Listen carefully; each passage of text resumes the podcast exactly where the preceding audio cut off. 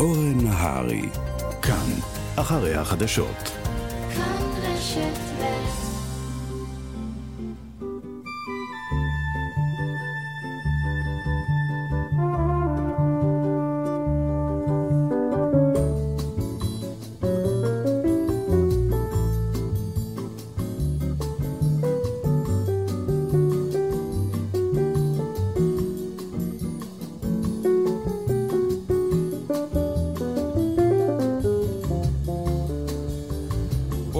ושלום רב לכם, המאזינות והמאזינים, ברוכים הבאים לתוכניתנו.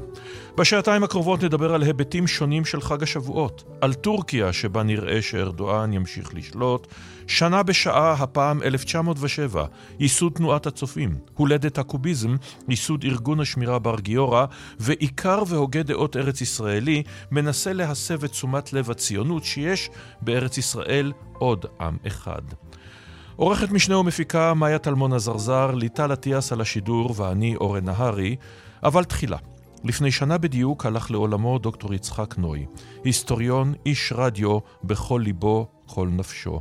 מאז התוכנית המיתולוגית לאם ולילד, המשך בשעה הבינלאומית ולימים שבת עולמית, שהחלה כסקירת עיתונות מהעולם והתפתחה עם השנים.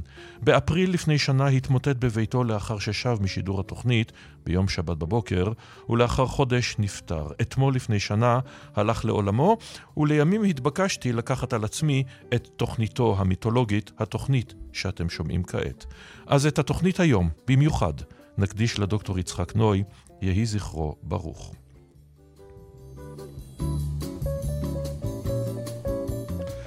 ואת השעה הקרובה נקדיש לחג השבועות, חג שיש לו הרבה מאוד היבטים. חג מתן תורה, בהחלט, ונדבר על כך בהרחבה, וכמובן, חג הביקורים. אז אם כך, אי אפשר בלי השיר המיתולוגי הבא, המילים מפנחס לנדר, לחן דוד זהבי, שירה הגבעתרון. מלאו עשבינו בר.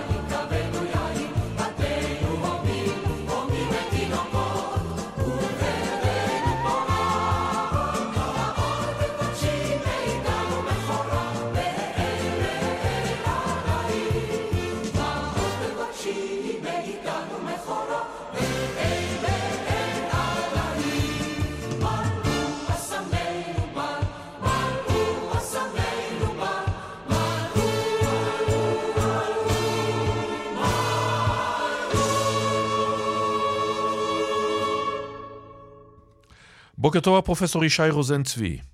בוקר טוב. ראש החוג לפילוסופיה יהודית ותלמוד באוניברסיטת תל אביב, עמית מחקר במכון שלום הרטמן בירושלים, ומחבר, בין השאר, הספר המרתק והמומלץ, ההיסטוריה הסודית של חגי ישראל, שיצא לאור בהוצאת כנרת זמורה.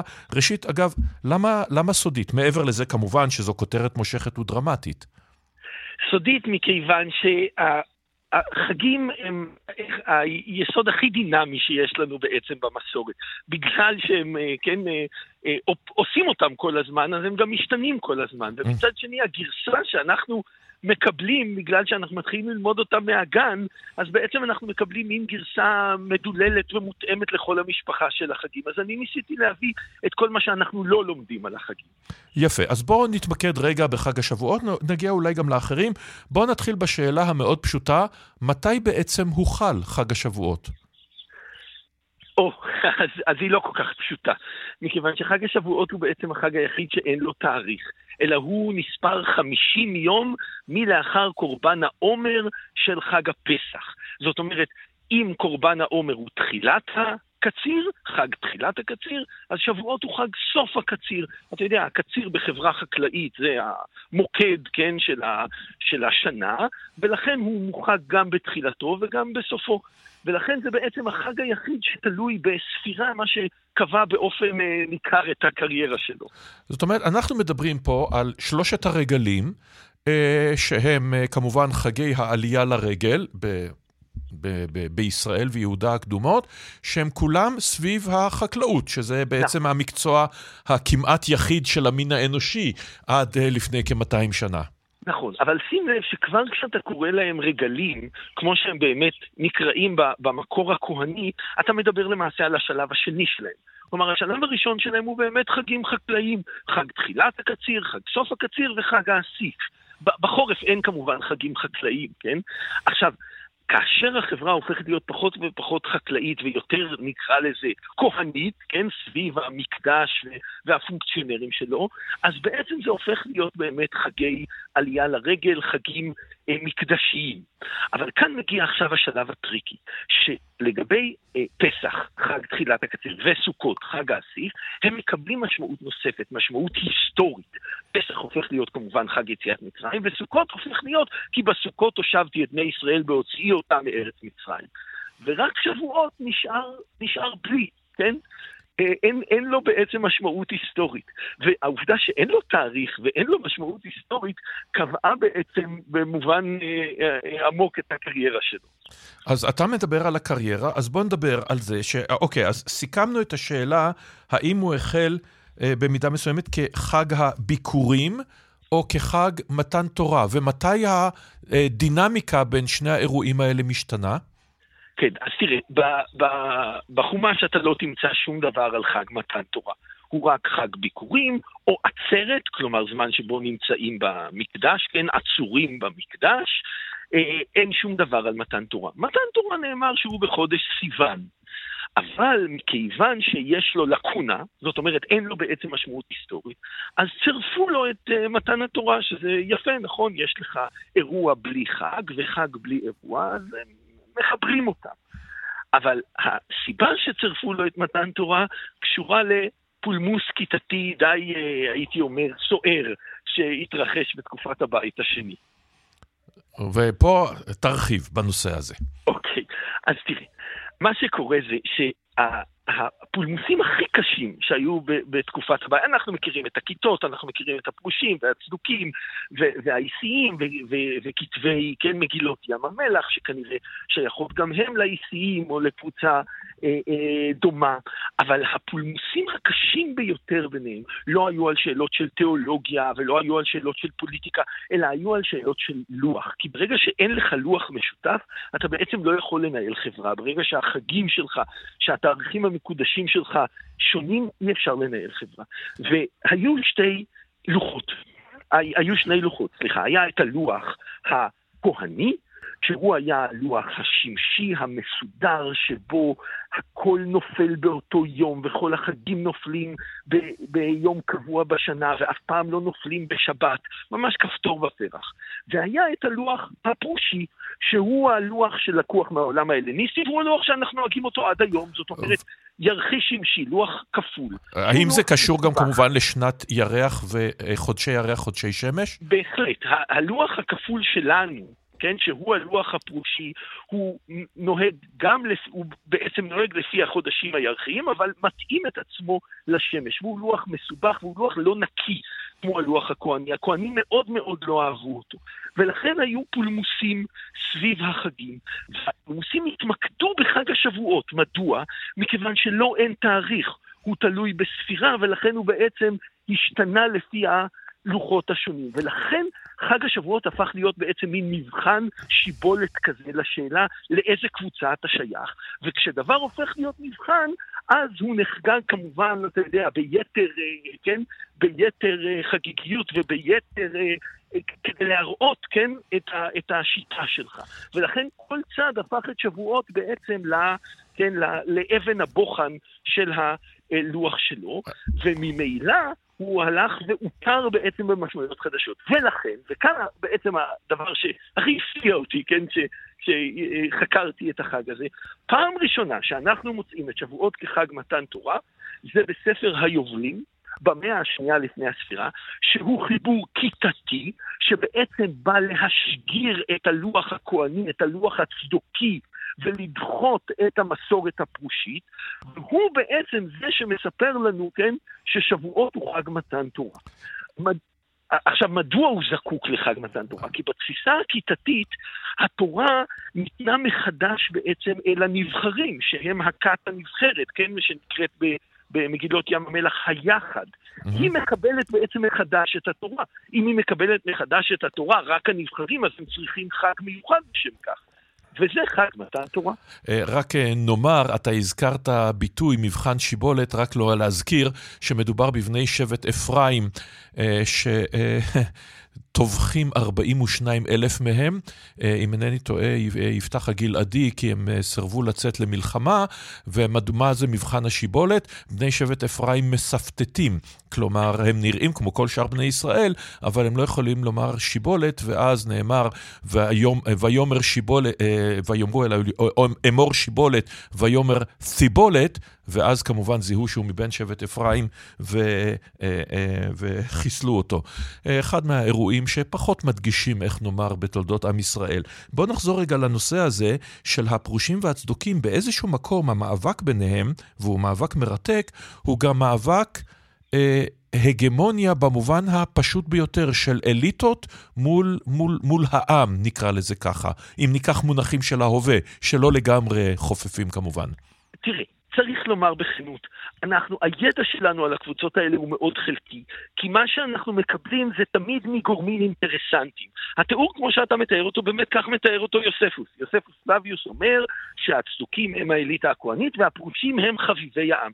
אבל יוספוס לא אהב את הפרושים, ולכן, ולכן הוא מציג אותם כאיזה כת פופ, פופוליסטית כזאת, אתה מבין? קבוצה כזאת שמושכת את ה... זה. תיאור שונה נמצא בברית החדשה, תיאור שלישי נמצא במגילות ים המלח, אז, וההיסטוריונים כמובן נמשכו כל אחד לתיאורים שהתאימו לו, אז אנחנו לא בדיוק יודעים, אבל מה שכן אנחנו יודעים זה שהיה פולמוס מאוד מאוד חריף, ושחג השבועות היה חלק מהפולמוס הזה, ושההפיכה שלו למתן תורה קשורה בעצם ל...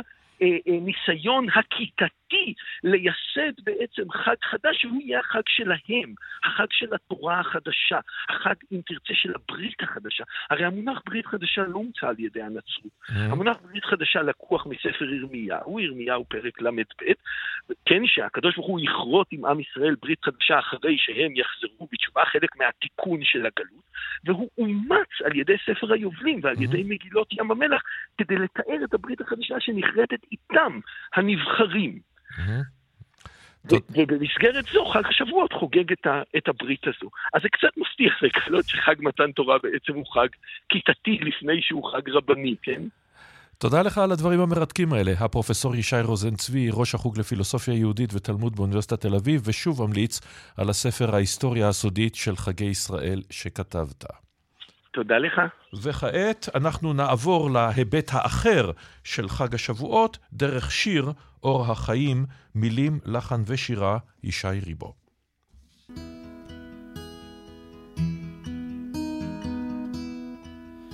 כמי שעסק בלקראים וראה אנשים מלאכים שמיתו עצמם עליה וקיבלו ממנה חיים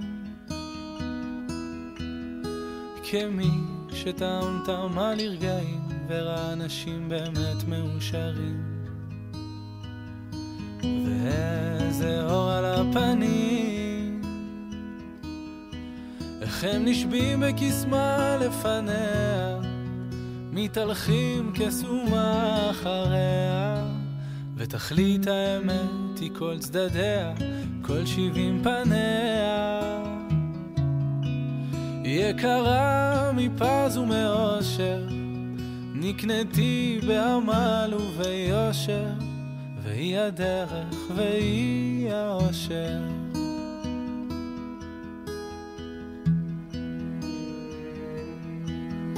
כמי שמצא בה את עצמי, כשלא זכרתי מי אני, תמיד היא באה והאירה לי פנים. אומרים שהיא כל הטובות שבעולם, אם רק היה לנו מושג. היינו רצים ורצים ורצים, ונשבים בקסמה לפניה, מתהלכים כסומה אחריה, ותכלית האמת היא כל צדדיה, כל שבעים פניה. יקרה מפז ומאושר, נקנתי בעמל וביושר, והיא הדרך והיא האושר. איך הם נשבים בקסמה לפניה, משתגעים, מתלהטים אחריה, ואור החיים כל נתיביה, כל נתיבותיה. יקרה מפז ומאושר, נקנתי בעמל וביושר, והיא הדרך והיא האושר. כן היא הדרך והיא האושר.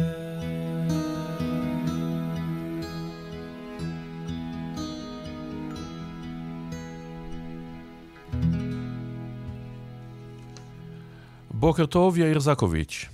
בוקר טוב ומבורך. פרופסור אמריטוס, החוג למקרא, האוניברסיטה העברית בירושלים, חתן פרס ישראל לחקר המקרא, כבוד גדול, ומחבר, נוסף למאמריך, עשרות ספרים מרתקים בנושא המקרא.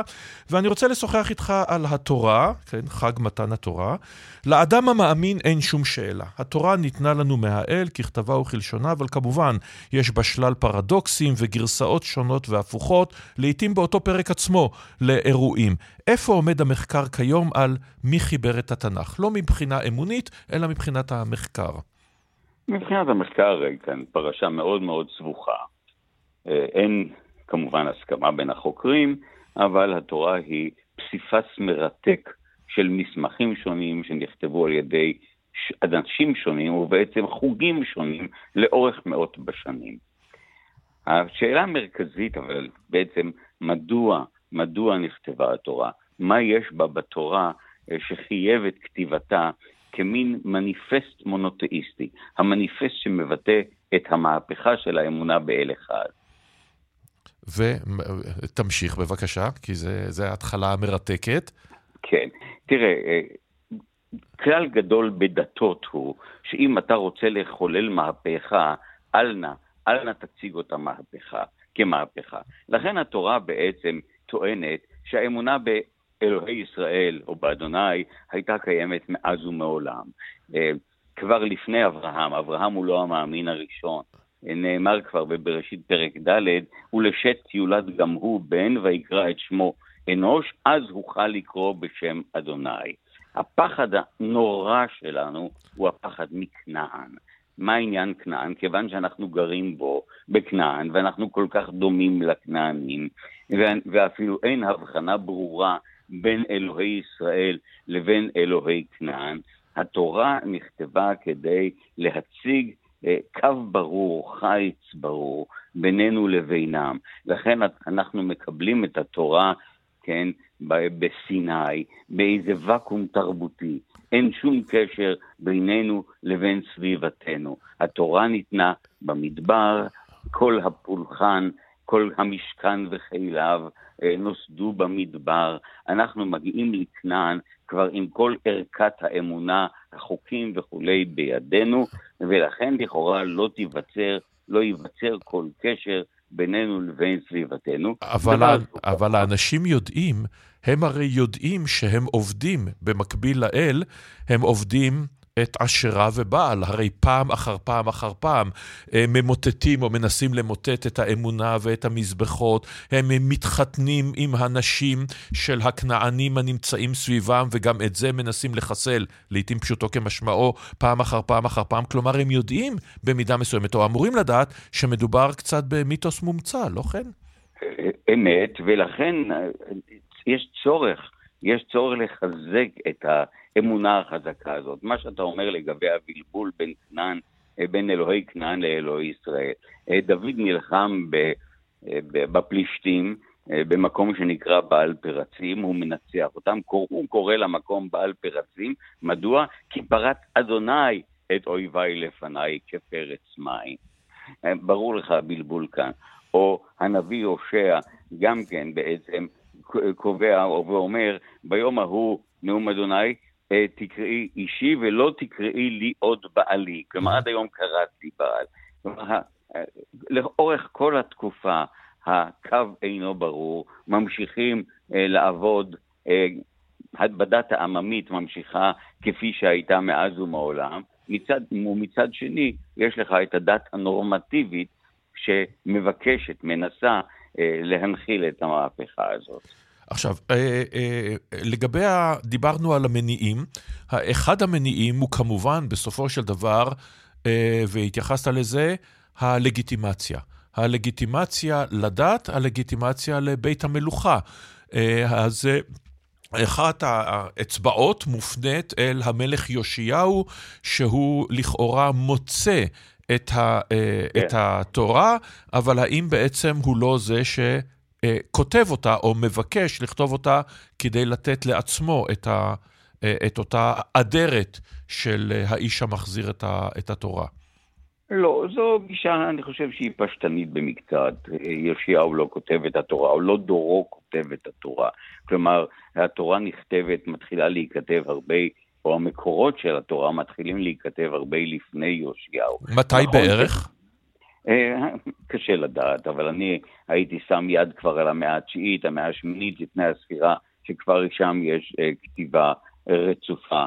אבל כשאנחנו מגיעים ליאשיהו, כן, כאן מתחוללת סופית המהפכה ברוחו של ספר דברים.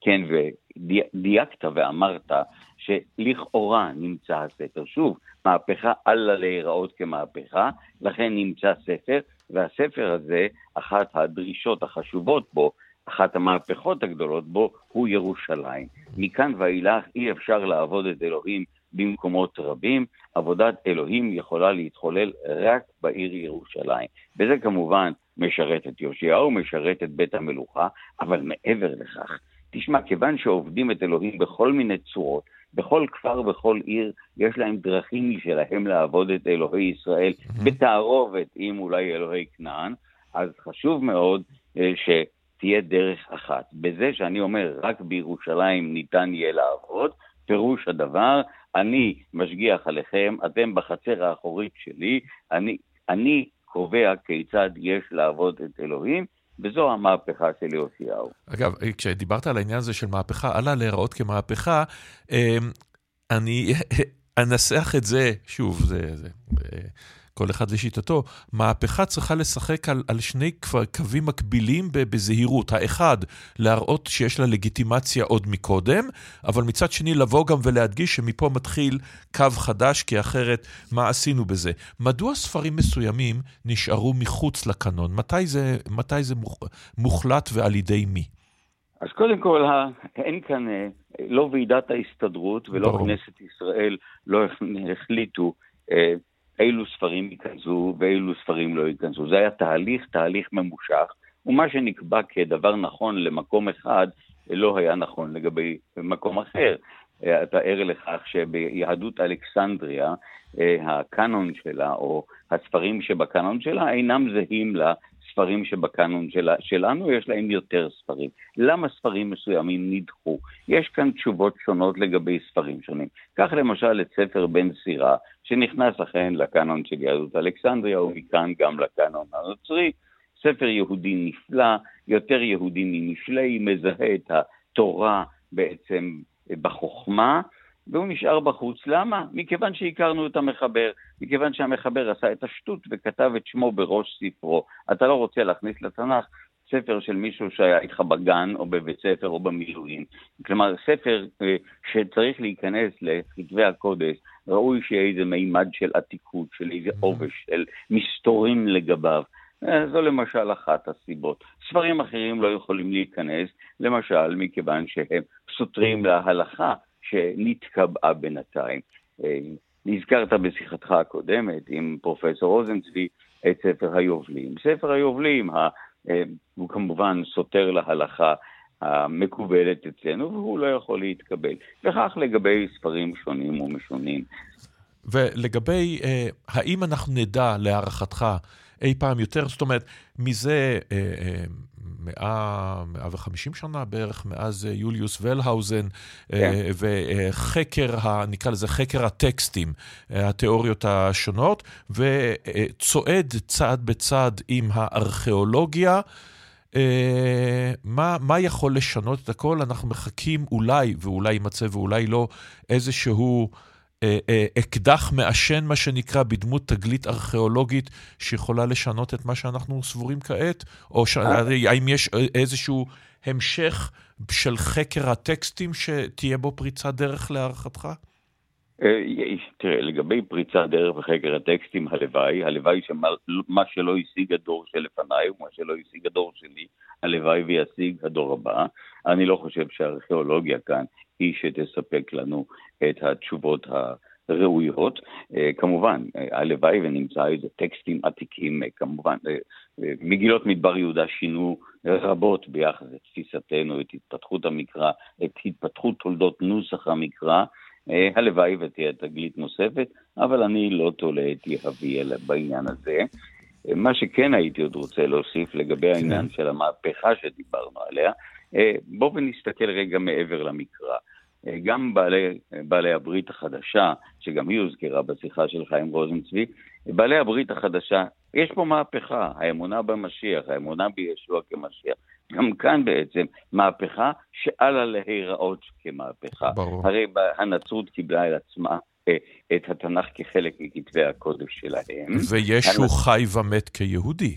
ישו חי ומת כיהודי. הביוגרפיה שלו שמוצגת בה בברית החדשה, שהובא ממקורות מקראיים, הוא כל כך משה והוא כל כך דוד והוא כל כך אליהו וכולי, ולא רק זה, אלא שפרטים רבים בביוגרפיה שלו מוצגים כהתגשמות של נבואות של נביאי ישראל. ואגב, מה שנכון לגבי הנצרות, במידה מסוימת גם נכון לגבי האסלאם. כן. גם האסלאם לא בועט בנביאי ישראל, אדרבה, כולם נחשבים בעיניו כנביאים. גם ישוע נחשב ביניהם, בעיניהם כנביא, אבל כמובן, הנביא האחרון, הסופי, האמיתי, כן. הוא כמובן מוחמד. תודה לך על הדברים האלה, הפרופסור יאיר זקוביץ'. על עוד דבר, תודה לך, שבת שלום. ואנחנו ממשיכים עם חג השבועות, עם השיר הבאמת מיתולוגי של מתתיהו שדה, המבצעת גלי עטרי, שיבולת בשדה.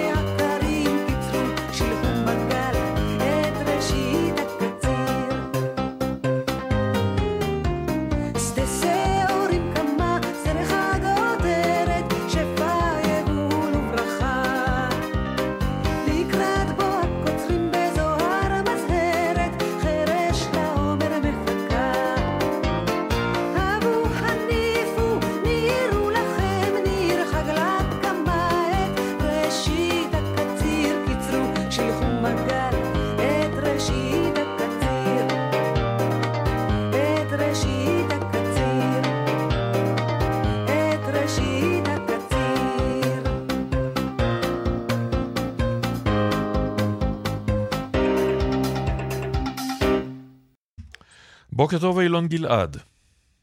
בוקר טוב אורן. חוקר ובלשן של מקורות השפה העברית, מחבר הספר ההיסטוריה הסודית של היהדות בהוצאת אם עובד, כן, שם די דומה לספרו של ישי רוזנצבי, ושני הספרים, צריך לומר, מומלצים מאוד מאוד. אה, אילון, אתה לוקח את הדיונים הוותיקים על מקורות התורה והתנ"ך צעד, בעצם הרבה מאוד צעדים קדימה או הצידה, העניין של השקפה. למשל, ספר לי ולמאזינים, מדוע לדעתך מלך בבלי בשם נבונאיד קשור קשר הדוק לתולדותינו? אה, אוקיי, אז אם אה, נקשר את זה קצת לשבועות, אז אה, האזנתי למאזינים למרואיינים הקודמים, והם לא יכלו להגיד לך מתי היה מתי נוצר שבועות. זה בגלל שהם מדמים את זה כאילו זה קרה עוד לפני המהפכה של יאשיהו, מתישהו בתקופת בית ראשון, מהתשיעית, אולי אפילו לפני כן. ועל התקופה הזאת אין לנו מקורות. אבל אם אנחנו קוראים את הטקסטים שנכתבו בתקופה של יאשיהו, כלומר את ספר מלכים ואת הספרים בתקופה הזאת, ספרי הנביאים, וזה נראה שאין חג שבועות אז. לא הכירו את חג שבועות, היה רק החג. זה ממש כמו בערבית, החאג'. Mm-hmm. זה חג חד שנתי, אין שלושת הרגלים. המונח הזה רגלים לא מופיע בכלל בתקופה הזאת. אמ, שבועות, לא יכול להיות שבועות, כי אין בכלל שבועות, כי אין שבת בתקופה הזאת, לפחות לא השבת שאנחנו מכירים. ולכן בכלל את ההתחלה של שלושת הרגלים צריך לחפש מאוחר יותר. איפה? בתקופת הגלות. עכשיו, אה, כשהגעתי להכרה הזאת, ואני לא הראשון, אה, כבר חוקרים, לא בארץ, אבל בחו"ל, כבר הגיעו להכרה הזאת שהמקורות המוקדמים כביכול של התורה אה, והמנהגים הקדומים, כמו החגים, הם מופיעים רק בגלות, אז חיפשתי אירועים בתקופה הזאת, בתקופת הגלות, שיכולים להסביר... גלות בית ראשון, נזכיר. גלות בית ראשון, גלות בבל, כן. אז אה, גם אם נראה את הטקסטים מתחילת תקופת בית שני, עזרא ונחמיה, נראה שפתאום מתגלים הדברים האלה. נגיד אה, חג סוכות, כשעזרא מגיע, לומדים לראשונה שיש חג סוכות. האנשים ב- ביהודה. כשנחמיה מגיע, מגלים לראשונה שיש שבת. Mm-hmm. כלומר, הטקסטים האלה והמנהגים שגלומים בתוכם, הם הגיעו לא מארץ ישראל, הם הגיעו מבבל על ידי השבים. עכשיו, קשה לדעת, נכון, אין לנו אה, ראיות בדיוק. מה שיש לנו זה את הטקסט. Mm-hmm. וכשאנחנו מוצאים טקסט שאנחנו לא יודעים מה המקור שלו, אנחנו קוראים אותו בזהירות ומנסים לחשוב מי היה כותב טקסט כזה. Mm-hmm. עכשיו, מי שמחפש אותו בתקופות מאוד מוקדמות לא יכול למצוא, כי אין לנו שום מידע חיצוני על התקופות האלה. אבל על תקופת גלות בבל יש לנו הרבה מאוד. אה, וכשחיפשתי בתקופות האלה, קראתי כל מה שיכולתי על תקופת גלות בבל, גיליתי שיש מלך בשם נבונייד, הוא המלך האחרון של בבל, והוא ביצע מהפכה, שוב, מהפכה פולחנית, אה, דומה למהפכה של יאשיהו, שיש בה מאפיינים מונותאיסטיים. הוא ניסה לרומם את האל, האל סין, mm-hmm. למדרגת האל הראשי של בבל, לשכנע מקדשים שונים, שאם הם עובדים את האל אה, הזה והזה, הוא בעצם רק התגלמות אחרת של האל סין. עכשיו, אה, אם אנחנו קוראים בזהירות את אותם טקסטים מוקדמים בתוך התורה, נראה שהם קשורים בכל מיני דרכים אה, לבונייד ולשלטון שלו.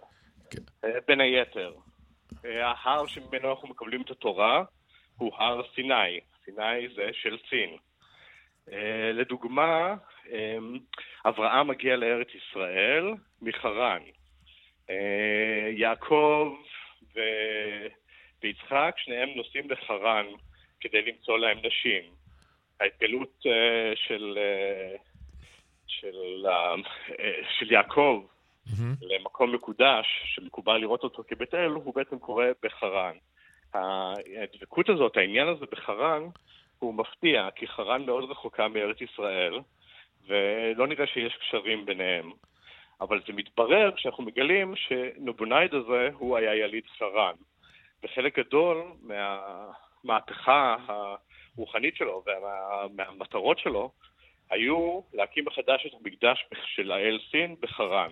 כן, אז, אה, עוד כמה דוגמאות. כן, כמובן, עכשיו זה אה, אה, דברים שאנחנו מודעים להם כמובן, שהייתה השפעה, השפעה הדדית צריך לומר, בין הדתות הקדומות, והאמת היא גם המודרניות, וכל אחת שאבה מהאחרת בכל מיני מקומות.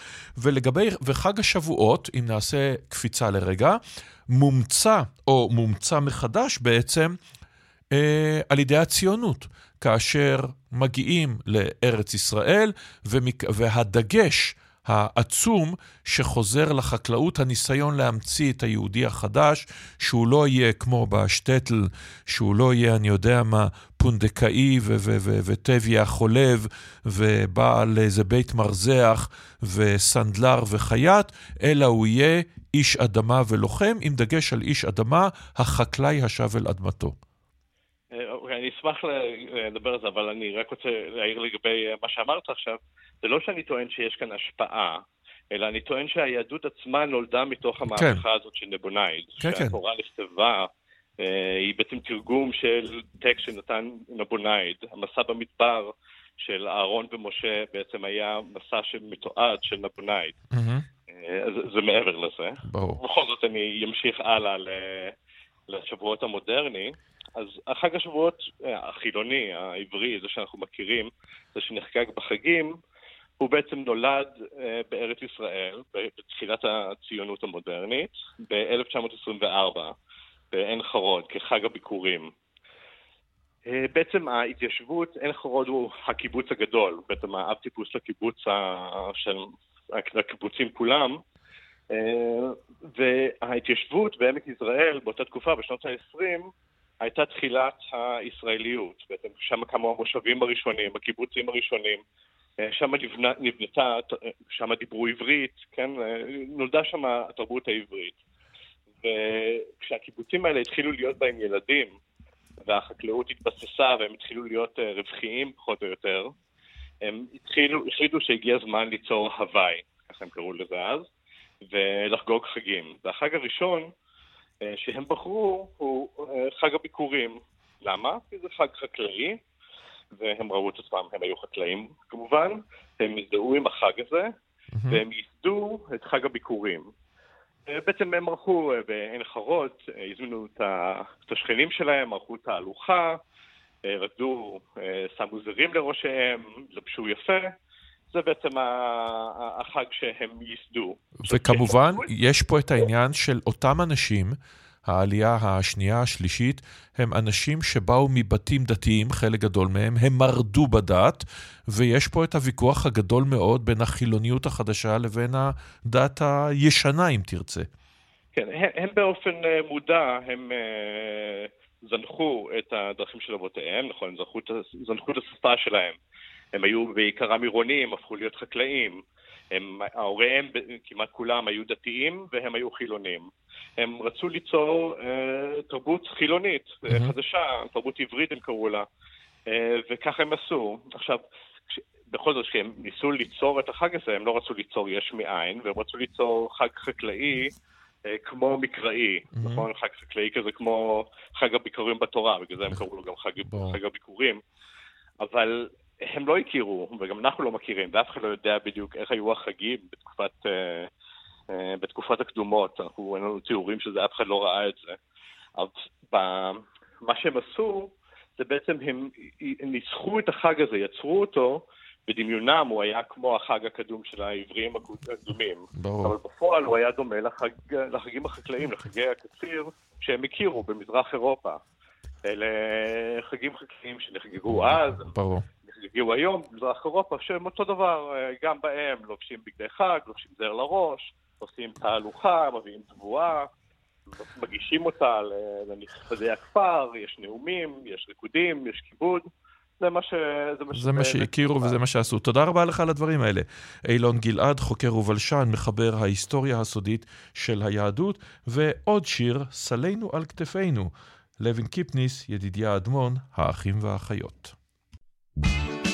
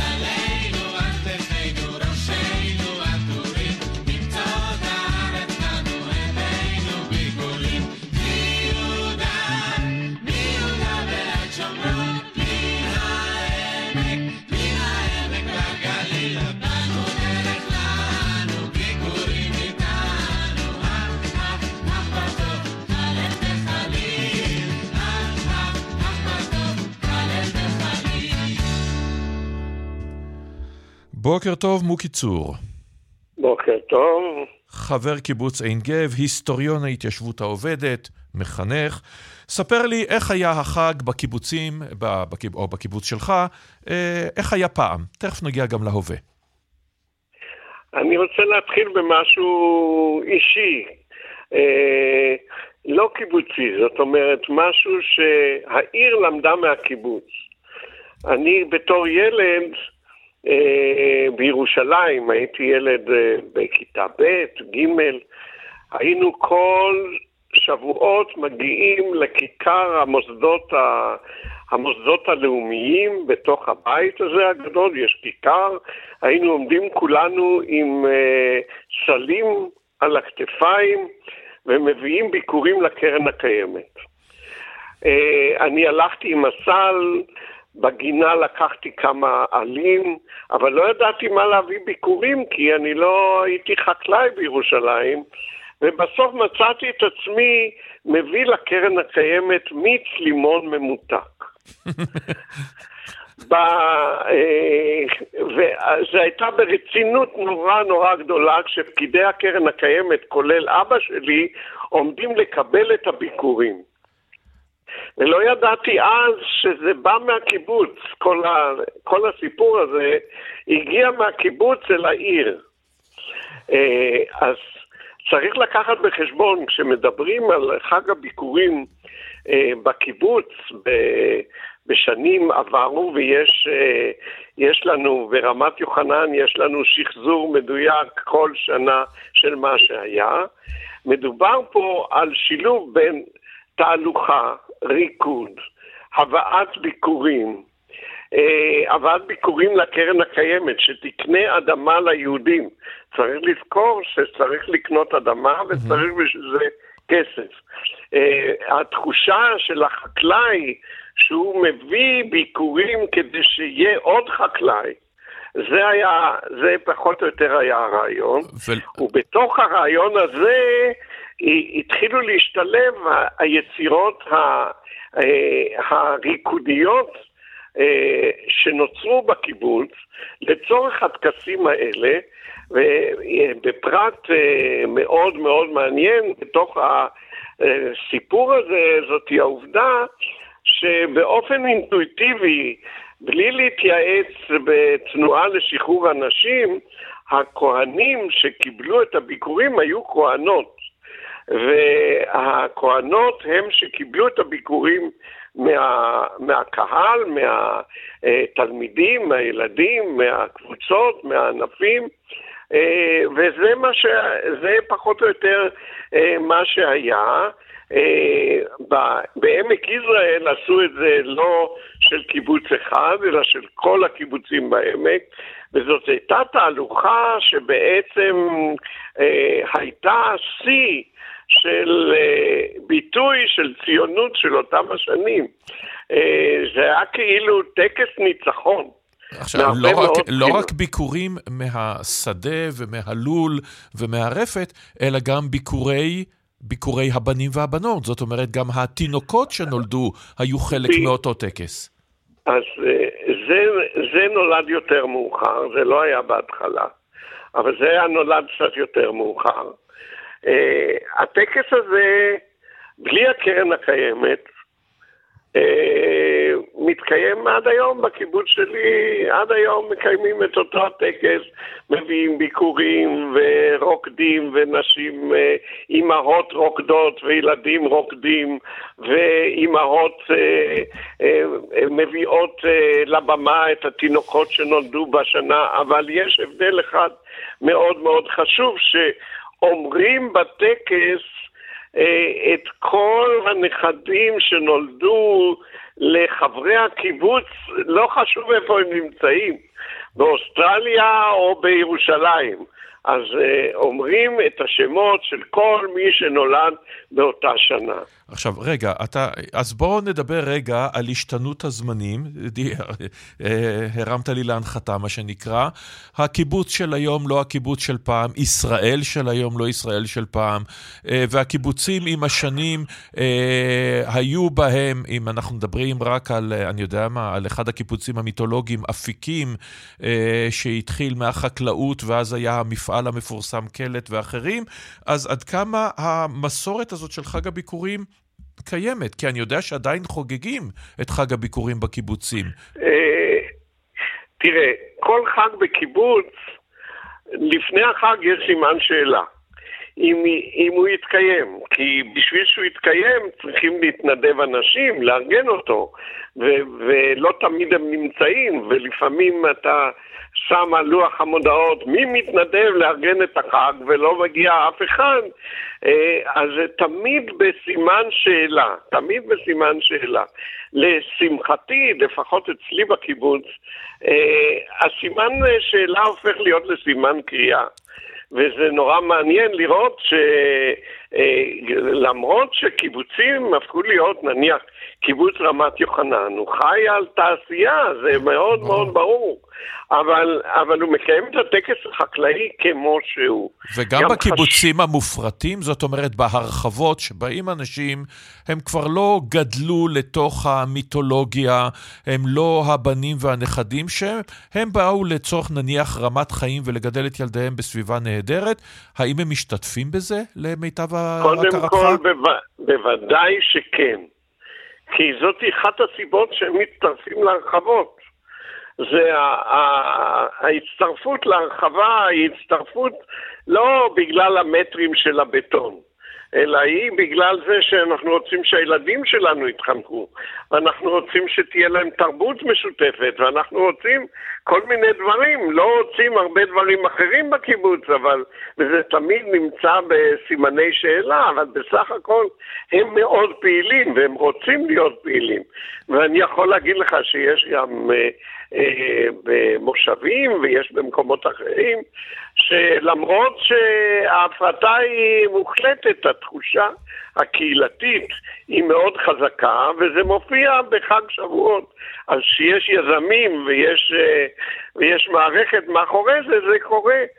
אבל זה תמיד בסימן שאלה, כי זה תמיד עומד בפני הכרעה, האם לקיים, האם יהיה לנו אה, יהיה לנו מי שיזיז את הכיסאות, או לא יהיה לנו מי שיזיז את הכיסאות. זה תקף בכל מקום. זה החל מ, אתה יודע, מי יתגייס לעשות את מסיבת סיום השנה בגן, או בגנון, נכון, וכלה בזה. נכון, נכון. עכשיו, ספר לי, איך...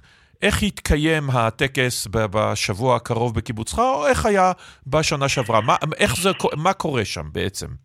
אה, מגיעים כולם, אה, כל האוכלוסייה מגיעה, הענפים אה, מציגים כל אחד משהו.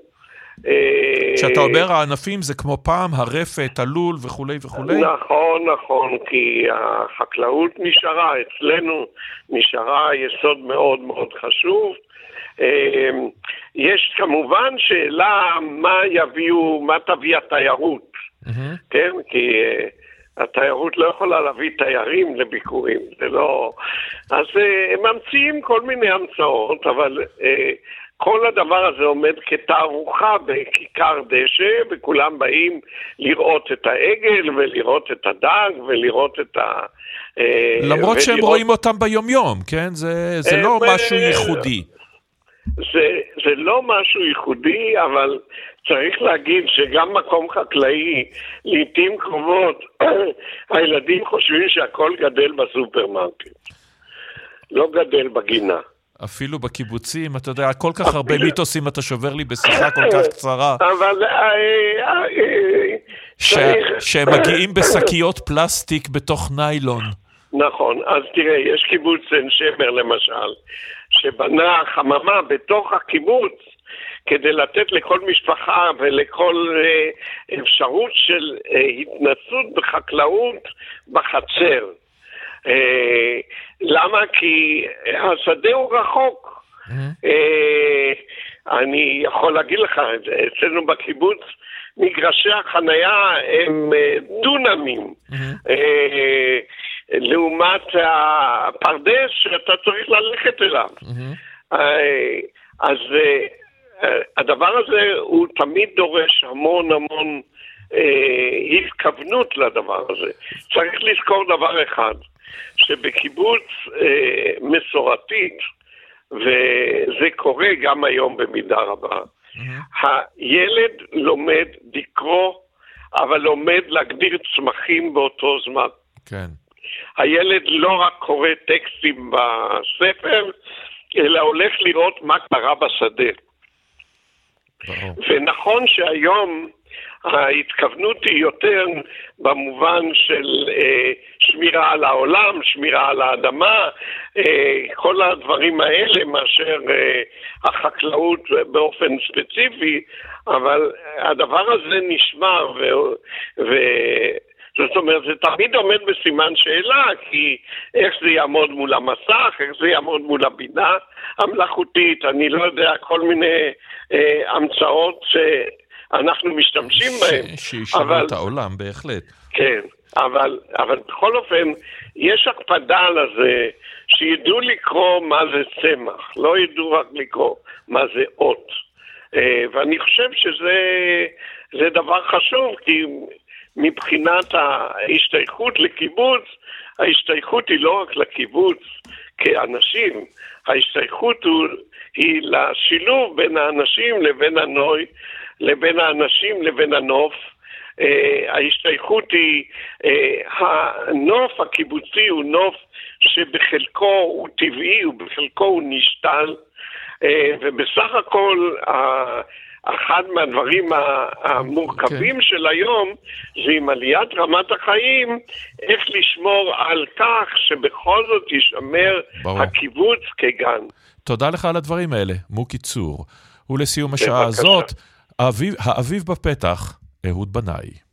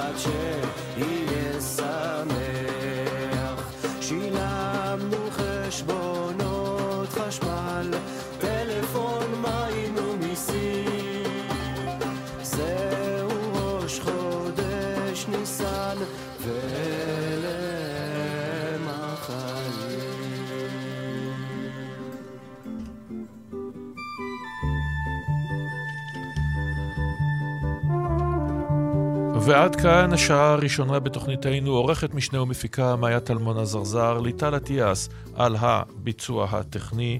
אני אורן נהרי, ניפגש אחרי חדשות השעה תשע.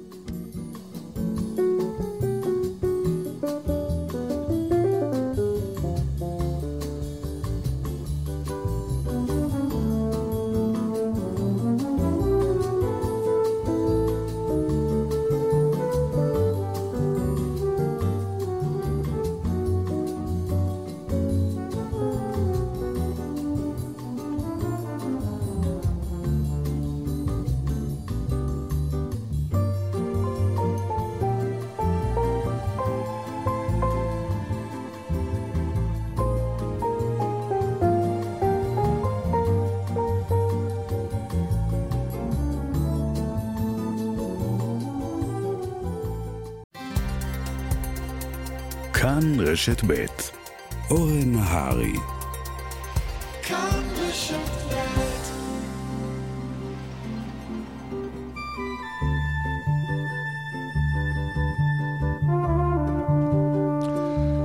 בוקר טוב, שבת שלום לכם המאזינים והמאזינות, ברוכים הבאים לשעה השנייה בתוכניתנו.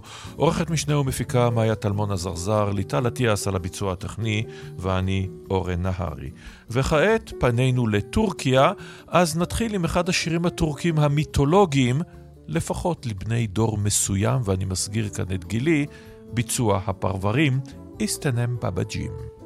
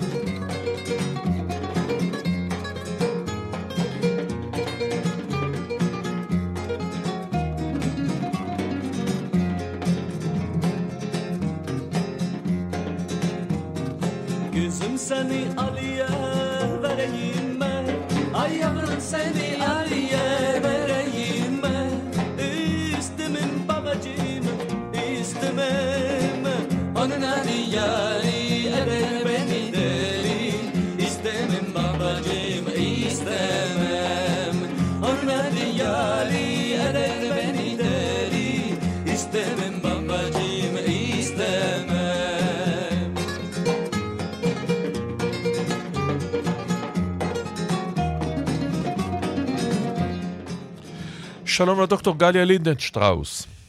בוקר טוב. חוקרת בכירה במכון למחקרי ביטחון לאומי. עוד שבוע, עוד שבוע ויום, הסיבוב השני בבחירות לנשיאות טורקיה, ונראה כעת שארדואן שורד את האתגר לשלטונו. כן, ללא ספק נראה שהמומנטום עכשיו עם ארדואן, אחרי שהוא זכה במרבית הקולות בסיבוב הראשון, זה לא היה מספיק כדי למנוע את הסיבוב השני, אבל זה היה אה, בניגוד לסקרים, הסקרים ניבאו שהמועמד של האופוזיציה קיליצ'דראולו יוביל, וקרה במציאות בדיוק ההפך, אה, ארדואן הוביל, ואפילו בפער די גדול, שכבר, שאי אפשר אפילו להגיד שהוא גנב את הבחירות, אה, אולי פה ושם היו, אה, יש איזה 5,000 קלפיות שיש עליהן דיון, אבל בגדול אה, הוא זכה בקולות האלה אה, בצורה תקינה. אה, מדוע בעצם? מדוע בעצם, מדוע בעצם זה קרה? זה בגלל המוכר לעומת הלא מוכר, הפרויקטים האדירים שהוא מכריז עליהם, קליצ'דרולו לא מספיק כריזמטי? כל מה שאמרת נכון. אני חושבת שמצד אחד אמרנו שהמצב הכלכלי בטורקיה קשה, הוא מה שיכריע את הבחירות. שזה מה שבעצם נותן לאופוזיציה יתרון, כי ארדואן בעצם אה, הצליח לחרב את הכלכלה הטורקית אה, בזמן האחרון. מצד שני, אני חושבת שדווקא אותו מצב כלכלי קשה, אה, בעצם האזרח הפשוט שואל את עצמו, מי יכול לשפר את המצב? ואז הוא בכל זאת חוזר לארדואן, הוא בכל זאת חושב שהאופוזיציה, לא, אין לה מספיק ניסיון, האופוזיציה מפוצלת מדי, ושמי שנניח באזורי, האזורים של רעידת אדמה, מי שיכול לבנות את הבתים הכי מהר, זה עם כל, ה, עם כל הצרות של ארדואן, זה בכל זאת הוא. אמ, אז זה, זה ככה במובן של המשבר הכלכלי. כמובן שיש פה גם אה, פוליטיקת זהויות עמוקה. אה, זהו, באמת... עד כמה האסלאם בסופו של דבר משחק פה את התפקיד? עד כמה הקרב הזה אסלאם נגד חילוניות, אני יודע שאני אומר את זה במונחים מאוד מאוד שטחיים, האם הוא הוכרע סופית בטורקיה? אז כן, ארדואן שיחק עדיין על הפחדים האלה, אמר שאם האופוזיציה תעלה, ילכו לאחור בכל מיני דברים, לא בהכרח של מה שאדם עושה בביתו, אלא הנראות של הדת בזירה הציבורית. זה בעצם היה המהפכה של ארדואן, שהוא נתן לדת את הביטוי במרחב הציבורי. וכן, היה, היה ניסיון להאשים את האופוזיציה שהיא תלך לאחור בדבר הזה, אבל אני חושבת שיותר מהדת, זה, זה סיפור של אה, לאומיות, של הגאווה הטורקית, אה, שבעצם אה, שני הצדדים משחקים באותו... אותו משחק כרגע לקראת הסיבוב השני. בעצם קליצ'דורולו, כרגע האסטרטגיה שלו זה לדבר נגד הפליטים הסורים ובכלל אה, הפליטים בטורקיה, וזה בעצם הרטוריקה הכי לאומנית שאנחנו מכירים, לדבר נגד הזר. כך שכולם בעצם משחקים במשחק הזה של, אה, של לאומיות, והשאלה מי משחק יותר טוב. בסופו של דבר זה לא כל כך אה, רעיון אחד מול רעיון שני, אלא זה מי יצליח יותר. אה, להביא את, אה, את הטורקי למקום שהוא רוצה להגיע אליו. אז מה המקום שאליו רוצה להגיע הטורקי, או במקרה הזה, המקום שאליו רוצה להוביל אותו ארדואן? מה, איך הוא רואה את המורשת שלו, איך תיראה תקופת כהונתו כנראה האחרונה? אז קודם כל צריך להגיד שטורקיה כבר מדינה מאוד משמעותית מבחינת uh, גודלה. אם ארדואן קיבל את uh, טורקיה לפני 20 שנה שהיו 65 מיליון, ועכשיו אנחנו מדברים על 85 מיליון, היא תגיע כמעט עד uh, 100 מיליון, uh, הצפי שלה ב-2050, וזה בלי פליטים, אם אתה מוסיף עוד את כל הפליטים ואת ילדיהם. היום מתוך עשרה ילדים. עשרה תינוקות שנולדים בטורקיה, אחד הוא תינוק של פליט, פליטה סורית. אז אה, זו מדינה גדולה, והיא רוצה לקבל את הכבוד המגיע לה. ההרגשה שלה שהיא לא קיבלה את הכבוד הראוי לה מחברות נאט"ו.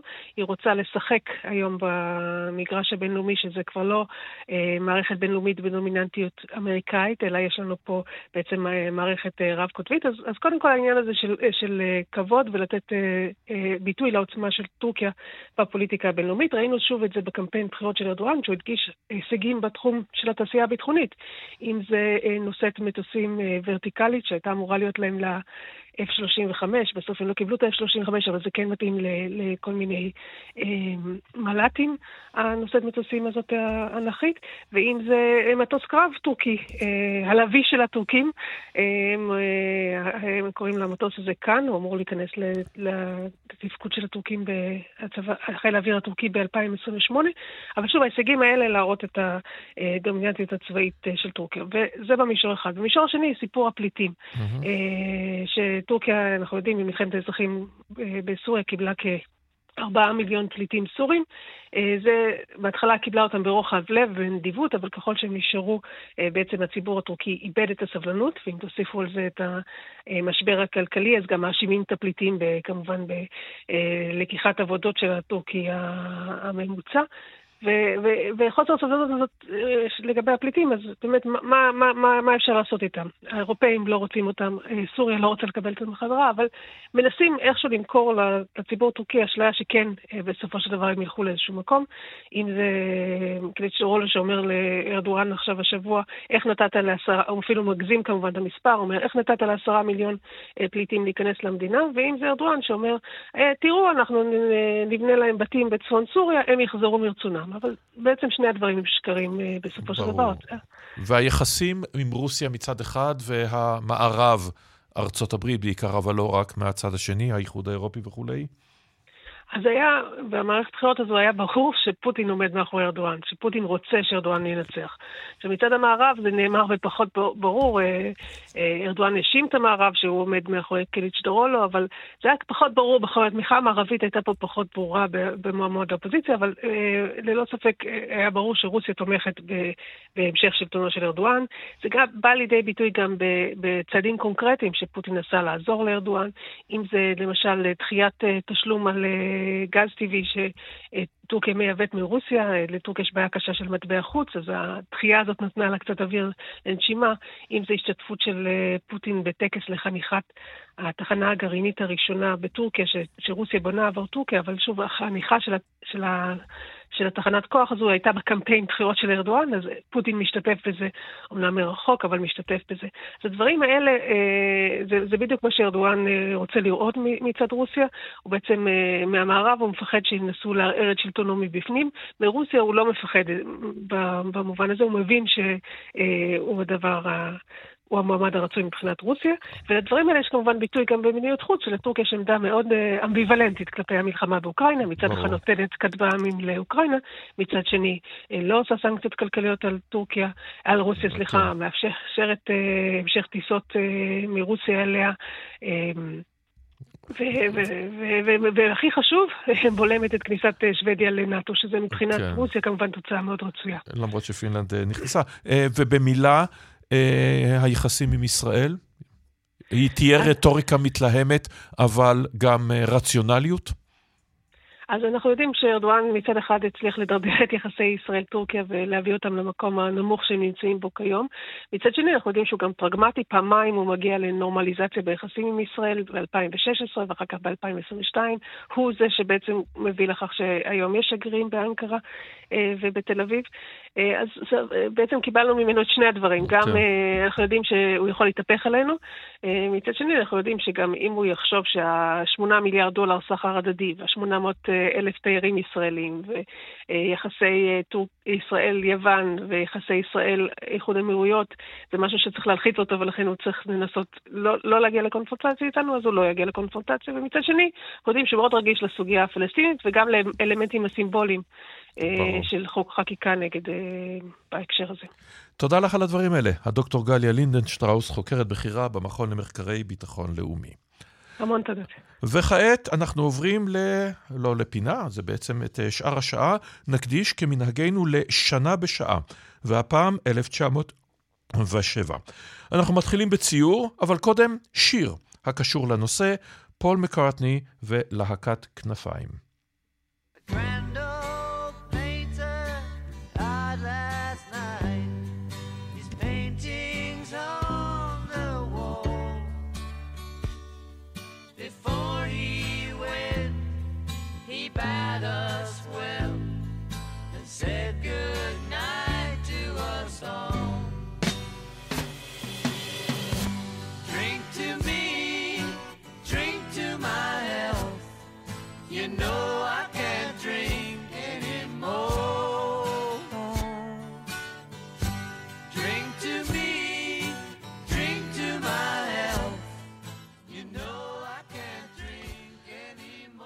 שתו למעני, שתו לבריאותי, אתם יודעים, אינני יכול לשתות יותר. המילים האחרונות של פיקאסו, כך נקרא השיר. שלום יונתן הירשפלד. בוקר טוב, אורן. צייר, כותב על אומנות, בעל טור בתרבות וספרות הארץ, מחבר הספר לדעת ציור. ב-1907 באים לעולם שני ציורים חשובים. אה, גוסטב קלימט האוסטרי מצייר את הנשיקה, פבלו פיקאסו את העלמות מאביניון, והציור של פיקאסו הוא לא רק ציור, הוא משנה את אומנות הציור. לחלוטין, זה בעצם לא ציור, זו רעידת אדמה. אני נזכר בזה שפיקאסו אומר אה, באיזשהו אה, ראיון, הוא אומר, אני מצייר כלי נשק. ואני חושב שבאמת אה, אה, המתקפה של המודרניזם על החלל הציורי, על מושגי הסובייקט, אני מצייר כי יש לי סגנון, פיקאסו כל שנתיים משנה סגנון, אני, את uh, מושג הצופה שהציור כולו נאסף לנקודת מרגוז אחת למולו, את אפילו הרעיון שהציור נהנה מאיזושהי אחדות הזמן והחלל, ושכן, פתאום אתה רואה ציור בעלמות מביניון, שיש בו מגוון של שפות ציוריות, מגוון של השפעות, כל דמות מצויות אחרת, אין פה חלל ציורי. הוא פורט את הקוביזם, והוא פותח בעצם את המאה ה-20 באיחור של אה, שבע שנים. אז אנחנו בעצם, אה, כן, בוא, זה עניין של השקפה אגב, כי אפשר לטעון שהמאה ה-20 מתחילה, כך טענתי כשהתחלנו את הפינה הזאת ב-1905 עם תורת היחסות, או עם העלמות מהוויניון, זה נקודת השקפה מעניינת. או ב-1914. כן, כמובן.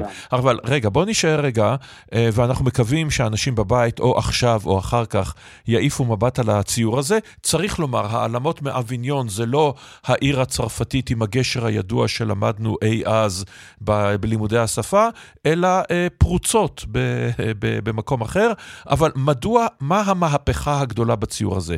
מה אומרת בעצם האידיאולוגיה של הקוביזם? תראה, בואו אה, נלך אה, שניים שלושה צעדים אחורה, בסדר? איך נראה ציור? ציור נראה כאילו ביני לבין העולם עומדת זכוכית, ואני אה, חוזר עם הצבעים שלי על האינפורמציה החלוטית של הזכוכית. זאת אומרת, אני מייצר גרסה שטוחה של המציאות התלת-מימדית. ופתאום פיקאסו אומר, לא, ציור הוא בכלל לא קשור לעולם, אני מפנה את גבי לעולם. ציור הוא אוטונומי, הוא מציאות עצמאית. למעשה ניתן לומר שכל המודרניות היא הפניית גב לעולם. מה זה פשר החלומות של פרויד אם לא להפנות גב לעולם והפנים מופנים אל הנפש? מה זה סוריאליזם? מה זה הספרות הזאת שעסוקה במצלול ובחריזה ובהיגיון הפנימי? מה זה אה, ספרות כמו וירג'יניה וולף ששואלת, כן, מהי דמות? אה, למעשה, המוזיקה המודרנית ששואלת מה זה צליל, מה זה מרווח, זאת אומרת, כל האומנות המודרנית מפנה את גבה לעולם ומפנה את הפנים שלה אל המדיום, אל הנפש, פנימה אל השפה.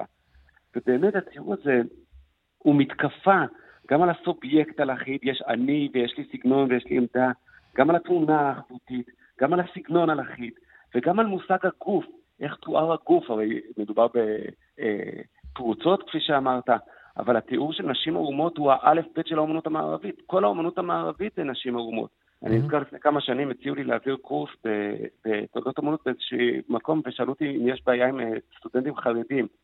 ואמרתי, לי אין בעיה, אבל יש הרבה עירום. אמרו לי, אתה יכול לעשות את הקורס בלי עירום ובלי נצרות? אמרתי, לא, כי זה כל תולדות האמנות, עירום ונצרות. זאת אומרת, אה, פתאום הדימוי של הגוף העירום הוא האלף-בית של האמנות, ופתאום הוא מציל את הגוף כפאות, אה, הפנים הם מסכות, הפנים הם מסכות אפריקאיות, ההשפעה של האפריקאיות, כן, האכזבה מהקדמה, האכזבה מהמודרנה, האכזבה מההבטחה של האידיאלים של המערב. אז נפנה לאפריקה, mm-hmm. המסכות, המאגיה, הכישוף, בכלל פיקאסו הוא צייר של כישוף. הוא, אה, אה, הוא, הוא אומר, מצוטט אצל אריאנה אפילינגטון בביוגרפיה שלו, הוא אומר, הציור הראשון שלי על, על הציור הזה, שבו אני מתפקד כמגרש עדים. זאת אומרת, המסכה היא איזה מין, אה, אתה יודע, בעצם אפשר לומר שהמסכה היא יצירת האומנות הראשונה. כי אתה מסתיר את מה שאתה ואתה שם דימוי במקום, והדימוי מגלה את האמת שלך. זאת אומרת, מסכה זה ממש... רגע, עכשיו, הקוביזם... צריך לומר, מזוהה עם פיקאסו, אבל הוא לא היחיד. אה, איכשהו ברק, למעט ליודעי חן, השם שלו קצת אה, אה, אה, נשכח, אבל יש גם עוד נקודה. הרי כל מהפכה נבנית על המהפכות הקודמות, הרי היו עוד קודם, וגם אצל פיקאסו עצמו, אה, בתקופ, אה, בתקופה הוורודה הכחולה וכולי וכולי, היו הפוביזם והיה האימפרסיוניזם. המהפכות התחילו עוד קודם לכן, וגם אפילו השאיבה מתרבויות העולם התחילה מה... אה, מיפן וסין, עוד במאה ה-19 וכדומה. בוודאי. תראה, כל דבר בעולם הוא ככה.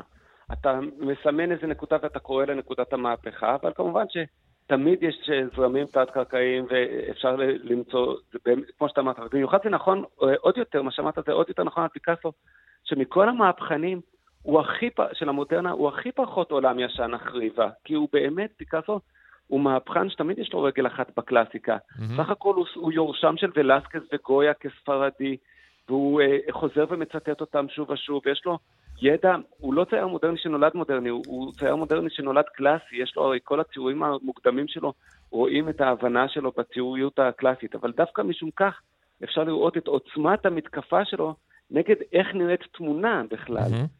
איך נראית תמונה? העובדה שכל אחת מהבחורות מצוירת קצת אחרת, שאין אחדות הסגנון בתוך הציור, שאין חלל ציורי, וגם אפילו מושג היפה, הציור אפילו לא פונה אל מושג היופי שלנו, במובן הזה שהוא לא נעים לצפייה, הוא שפיצי, הוא מחודד, הוא אפילו אין לו גימור של, אתה יודע, הגימור המוצרי הזה של אומנות המאה ה-19, שאפילו האקספרסיביים ביותר, אפילו סזן או משהו כזה, או גוגן, זה עדיין נראה גמור, אבל הציור נראה, אה, מכיל בתוכו איזשהו אה, כמו סירוב להיות אובייקט. כן. ואני רוצה לעבור לציור השני, אה, גוסטב קלימט, אה, הנשיקה. ספר עליו קצת. אז תראה, אם אנחנו חושבים על היחס של פיקאסו לנשים ועל הזונות וכל הזה, ואתה רואה את היחס לסקס ואינטימיות אצל פיקאסו כל כך מטריד, אז אתה רואה יחס הפוך לאירוטיקה וסקס ואינטימיות אצל קלימט בנשיקה. זה ציור מתוק, ציור מלא באהבה. אני חייב להודות שבמשך המון שנים הוא היה תלוי בסלון ביתה של אמי, בפרודוקציה שלו, לא הוא. ואפשר לראות שקלינק שותף למתקפה של פיקאסו על החלל הציורי, על הפרספקטיבה, אבל פה יש העדפה של הפינוק החזותי על פני העלילתי. הציור נסוג לאיזשהו היגיון של ציור ביזנטי. הוא דוחה את הפרספקטיבה, אבל הוא לא הולך קדימה אל מודרניות, אלא אחורה, איזה משהו ימי ביניימי. עם קיר הזהב. כמובן, עם כל הזהב, שבכל הציורים של קלימט כל כך שולט. לחלוטין. יש כאן איזו דחייה של ההיגיון ה-form follows function המודרני הזה של יעילות, יש כאן משהו בזבזני, אורנומנטלי, קישוני, קישוטי, ארט נבו כזה, ואני חושב אה, שלקליפ גם יש משהו מעניין להגיד לנו על אהבה. אני עשיתי השנה קורס על ציורי אהבה במוזיאון תל אביב, ואחד הדברים המעניינים זה שבאהבה יש חיבור, אבל אין היטמעות, ושים לב שהבגדים שלהם, בגדי הזהב, מתחברים, אבל לא נטמעים זה בזה. Mm-hmm. זה, זה אמירה. וגם העובדה שכל העולם מוזהב כשאתה מאוהב, כמובן, זה אמירה. וגם הרוך, כן, הוא מנשק אותה, אבל זה לא נשיקת אה, רודן, שתופ... הנשיקה של רודן שהוא תופס את הבחורה וכופף אותה, אלא זה, יש פה רכות, כאילו, הפנים, ידיים מלטפות. זאת אומרת, באמת, אה, אה, גישה הפוכה לחלוטין מפיקאסו לנשים ולרוח ולאינטימיות. ויש גם אה, עוד דבר מעניין, בשניהם נמצאים בערים מהפכניות. זאת אומרת, פיקאסו, הציור שפעם אחר פעם אחר פעם פורץ, וגם סביבתו, כן, אה, ברק, מירו, סוטין, אה, אה, מודליאני לימים וכולי וכולי, קלימט נמצא בעיר שאפשר לטעון שבמפנה המאה ה-20, זה נשמע מגוחך, אנחנו חושבים על וינה, אנחנו חושבים על פאות מפודרות וואלסים וכולי, וארמונות. פרויד וניטשה ומאלר. בדיוק. זה מפנה המאה, זה עיר מהפכנית, זה עיר של מאלר, זה עיר של שנברג, ועיר של ברג, ועיר של... אה, אה, אה, ציינת את... את, את שניצלר והופמנסטל והרצל, צריך לומר, ושטפן צוויג וכולי, זה, ופרויד, זה עיר של מהפכנים, אבל קלימט איכשהו הוא על, על התפר. לגמרי, לגמרי. יש פה, אני חושב שזה כוחם של באמת אומנים גדולים, הם אף פעם לא מאה אחוז עולם ישן אחריך, הם תמיד עם רגל אחת בעבר. וזה קשור לדבר שאיתו אתה פתחת ואמרת שאין מהפכות שיש להן רגע מהפכה. תמיד אם אתה מסתכל, יש קדם מהפכה. ו- וגם הרבה דברים נצבעים ככה באופן רטרואקטיבי. זאת אומרת, מרגע שיש קפקא, רטרואקטיבית, קלייסט הוא ממנבאיו של קפקא, כן? כן, ברור. ברגע שיש אה, פיקאסו, רטרואקטיבית, סזן הוא ממנבאיו של פיקאסו. זאת אומרת, כל שינוי גם מייצר, צובע רטרואקטיבית את העבר ב- ב- אה, בפוטנציאל המהפכני המגולם שהיה בו. תודה לך על הדברים האלה. יונתן הירשפלד היה מרתק. עוד נשוב ונשוחח על ציורים במהלך המאה ה-20, וכעת מעבר חד, ונתחיל עם שיר הצופים, איתן אורן, להקת צופי תל אביב.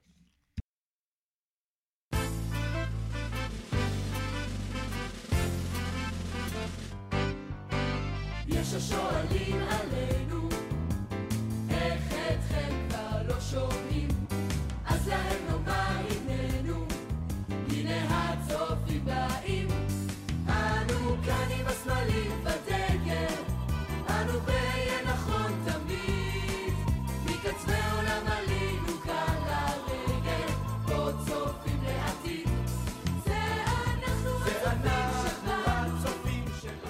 אז בשנת 1907 מייסד באנגליה רוברט בדן פאוול קצין צבא מאוד ויקטוריאני, מאוד נוצרי, את תנועת הצופים. המטרה, לפתח את הנוער מבחינה גופנית ורוחנית, כך שיהיו מועילים לחברה.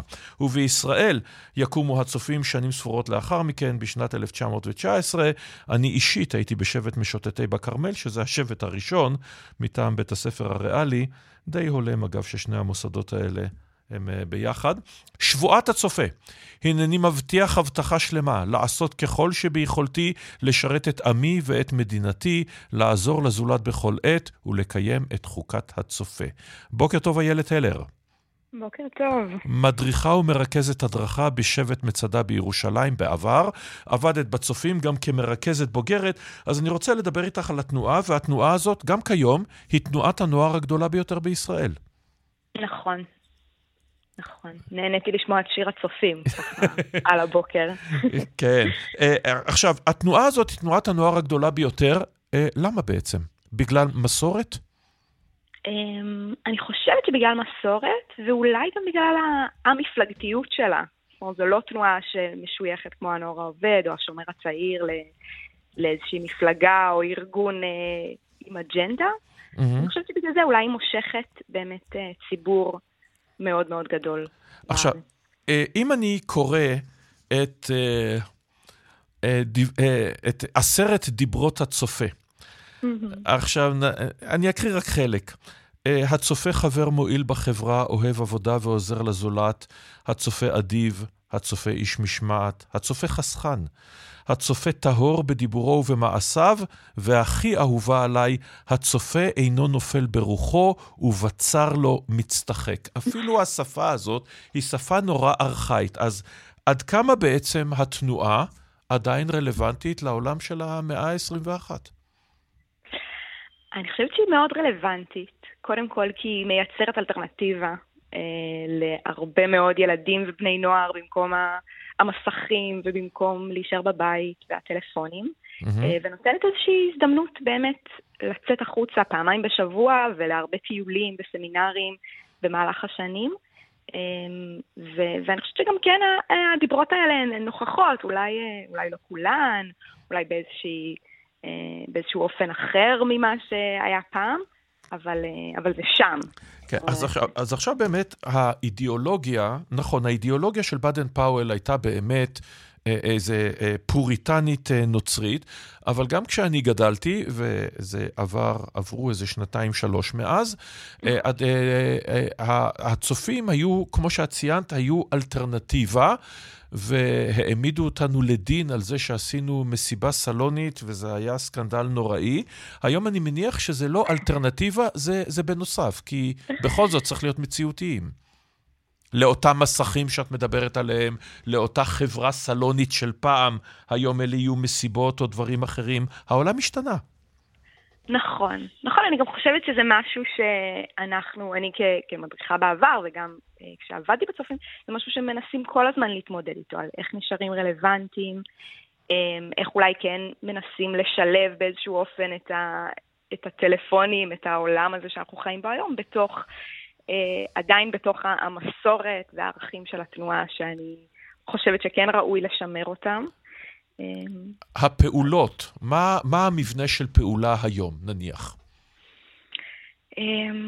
תני איזה דוגמה. של פעולה, הרבה זמן לא הייתי בפעולה, אני צריכה להגיד, אבל המבנה של פעולה היום מורכב, אני חושבת עדיין, בעיקר ממשחקים חברתיים, לפעמים גם אה, אה, אולי מאיזושהי בנייה צופית, תמיד תמיד משתדלים לעשות את זה בחוץ. בשבט שאני גדלתי בו, שבט מצדה, אנחנו יושבים ממש בתוך עמק המצלבה, mm-hmm. יש לנו גם הרבה שטח אה, לפעול ולשחק בו, ותמיד המדריך ינסה גם להביא איזשהו ערך איתו, ולדבר איתו עם, החניכים בהתאם לגיל שלהם, mm-hmm. דרך המשחק, דרך היצירה. ועדיין יש את הפעולות ואת היציאה לשטח וטיולי לילה אה, וכל הדברים האחרים ש, שהיו בזמנו?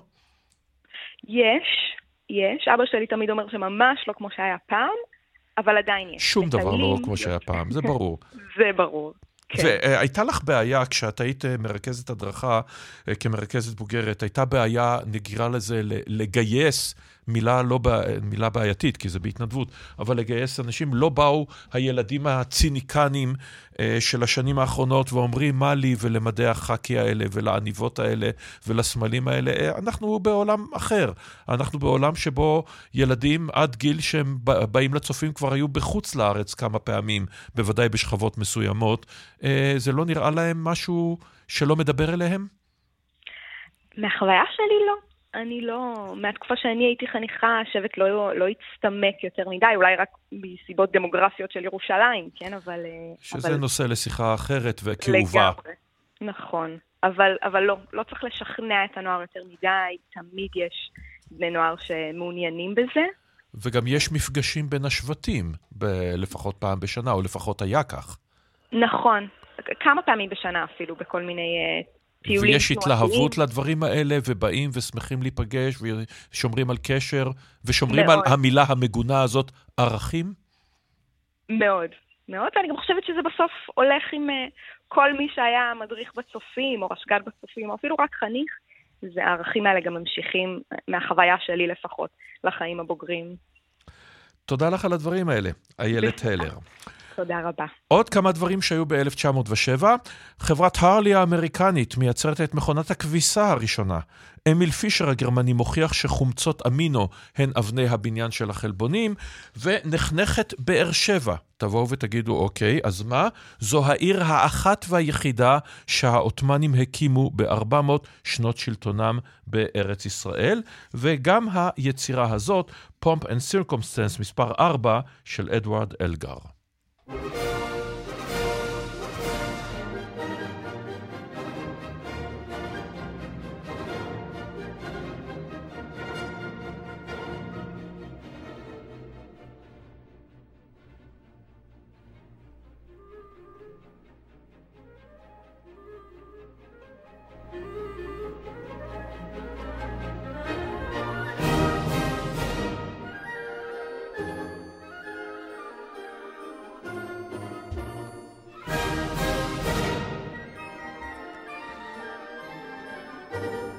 ונעבור לנושא אחר. שלום לפרופסור הלל כהן. שלום וברכה. חוקר יחסי יהודים ערבים, החוג ללימודי האסלאם והמזרח התיכון, האוניברסיטה העברית בירושלים. אז בשנת 1907 כותב יצחק אפשטיין, איש העלייה הראשונה, מאמר שכותרתו היא שאלה נעלמה. הוא מבוסס על הרצאה שהוא נשא קודם בקונגרס הציוני של 1905, ואני רוצה לצטט. בין השאלות הקשות הקשורות ברעיון תחיית עמנו על אדמתו יש שאלה אחת שהיא שקולה כנגד כולן, שאלת ייחוסנו אל הערביים. שאלה זו שבפתרונה הנכון תלויה תקוותנו הלאומית, לא נשכחה אלא נעלמה כליל מן הציוניים, ובצורתה האמיתית אין לה כמעט זכר בספרות תנועתנו. העובדה שאפשר היה להסיח את הדעת משאלה יסודית כזו, ושאחרי 30 שנה של עבודה יישובית צריך לדבר עליה כעל חקירה חדשה, עובדה מעציבה זו מוכיחה למדי את קלות הדעת השוררת בתנועתנו ומראה שעדיין אנו מרפרפים על פני העניינים ואין אנו יורדים אל תוכם ואל עיקרם. דבר אחד של מה בכך שכחנו, כי יש בארץ חמדתנו עם שלם שנאחז בה מאות בשנים, ומעולם לא היה בדעתו לעוזבה.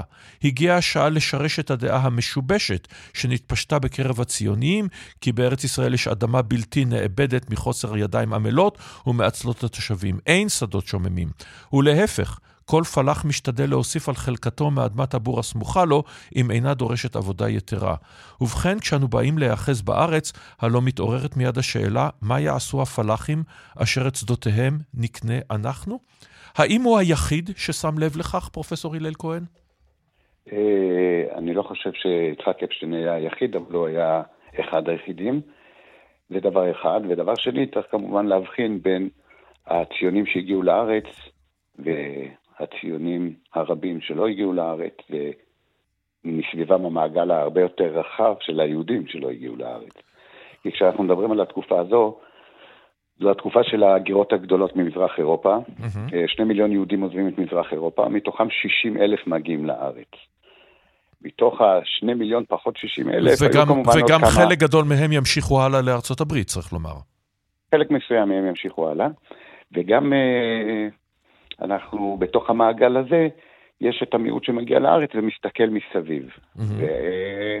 ואז נוצרות בעצם שתי אסכולות אה, עיקריות, האסכולה שמתעלמת, והבודדים ש...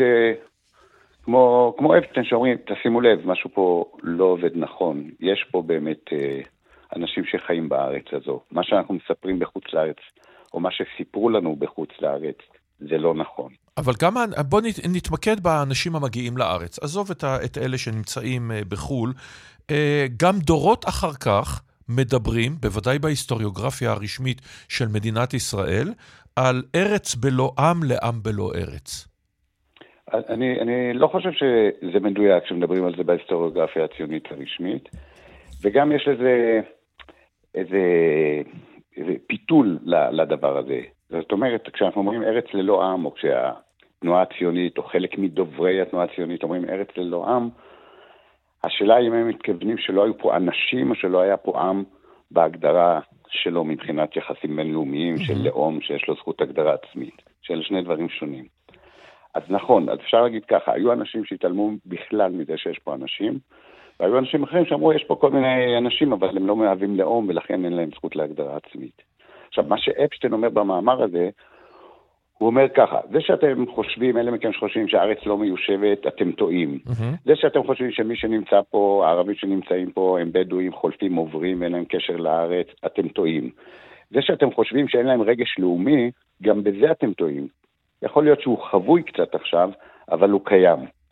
וגם זה שאתם חושבים שאם אתם משלמים כסף לקנות אדמות, ובעצם מבחינה חוקית כל מה שאתם עושים זה נכון, זה נכון מבחינה חוקית, אבל יש כאן פגם מוסרי משמעותי ביותר, כי אתם מגרשים אנשים מהבתים. את האריסים, כאשר אתם חותמים על החוזים מול האפנדים.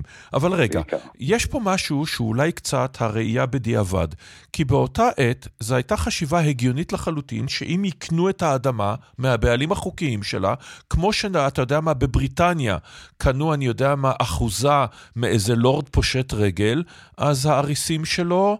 אה, היו חלק מהנושא הזה. זה, זו התקופה שבה כך עוברים שטחים בהסכמים בין מדינות, בין קייזרים ו- וסולטנים וכולי וכולי, או בקניית השטחים העצומים האלה על יושביהם, או שיושביהם מגורשים, וזה לא קורה רק בארץ ישראל. דבר ראשון, אם הוא כותב את זה בזמן אמת, אז זה לא חשיבה בדיעבד. הוא הרי כתב את הדברים בזמן אמת, אבל הדבר השני הוא שברוב מוחלט של המקרים, שאתה נתת דוגמאות מכל רחבי העולם, התושבים המקומיים לא מפונים, אלא במקום להעביר את המיסים לאציל א', הם מעבירים את המיסים לאציל ב', mm-hmm. אבל הם נשארים במקומם. מה שקורה בארץ זה שאנשים, כלומר אנשי העלייה הראשונה, הם קונים את האדמות mm-hmm. בשביל להתיישב עליהן, ואז המשמעות היא שצריך לפנות. והדבר הזה הוא נוגד את המהלך המקובל גם באזור שלנו. עכשיו, אם אנחנו מסתכלים על תודעה לאומית, על הנושא הזה, שאומר אפשטיין, ואולי באמת מקדים את זמנו במובן הזה שיש תודעה לאומית, אה, אבל באותה עת, אם אנחנו מסתכלים על אותו, על אותו אריס בפוליה, שתהיה אה, עוד מעט אה, מרחביה, או מה שזה לא יהיה מקום כזה, האם הוא מגדיר את עצמו כבן העם הפלסטיני, או כ... אתה יודע, כ, כתושב המקום, כמוסלמי, מקסימום אזרח של האימפריה העות'מאנית? אה, יש אה, לאנשים באותה תקופה, כמו שיש היום, מה שאנחנו קוראים סל של זהויות. אז נגיד, ניקח אה, תושב בפולה שהזכרת, או ניקח תושב בחברון, או בשכם, או בבירווה. אז תושב כזה, אז הוא שייך למשפחה שלו, והוא שייך לכפר שלו. אם הוא מוסלם, אז הוא שייך לדת האסלאם, מבחינה זהותית, הוא מרגיש הזדהות עם האומה המוסלמית. אכן, יש לו גם זיקה לאימפריה העות'מאנית הרבה פעמים. יש לו זיקה מאוד חזקה לערביות. Mm-hmm. אם הוא בגליל, אז יש לו תחושה של גלילי, ואם הוא בחברון, אז הוא יודע שהוא חלילי. ובתוך כל זה, בשנים האלה שאנחנו מדברים עליהם, אפילו קצת קודם לזמן פרסום המאמר, זאת אומרת, הרבע האחרון של המאה ה-19, יש גם התחלה של דיבור על לאומיות ערבית, mm-hmm. שהיא התחלה שבהתחלה, ובתוך הלאומיות הערבית, בין תושבי פלסטין, עבורם, גם אם זה לא מתנסח במונחים של החוג ליחסים בינלאומיים בהרווארד, אבל עבורם ברור שהמוקד של הלאומיות הזו היא הארץ הקדושה, mm-hmm. וזה מה שהופך את תחושת הזיקה הפלסטינית, יש תחושת, או של ערביי פלסטין, לתחושה שהיא נטועה במקום ספציפי ולא ערבית כללית. וזה באמת חלק גדול מהוויכוח בין אפשטיין לבין המתנגדים לו.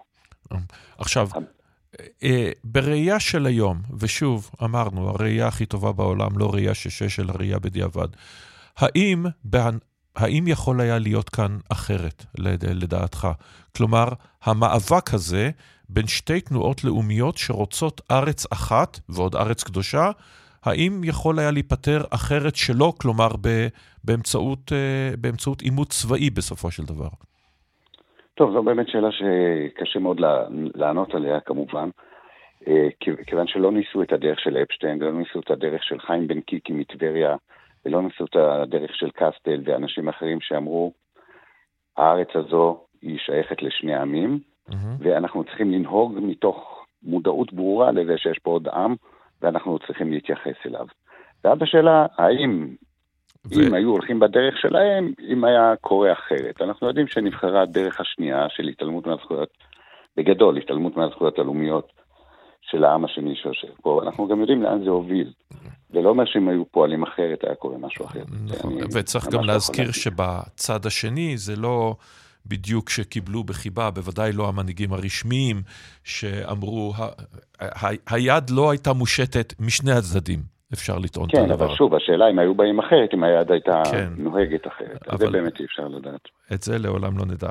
תודה לך על הדברים האלה, הפרופסור הלל כהן. בבקשה. וכמעט באותו עניין, אנחנו רוצים לעבור, להישאר באותה תקופה, כמובן, בשנת 1907, אז כרגיל, שיר, אנשי העלייה השנייה, ששר רפי קינן. המילים נתן אלתרמן, לחן אריה לבנון.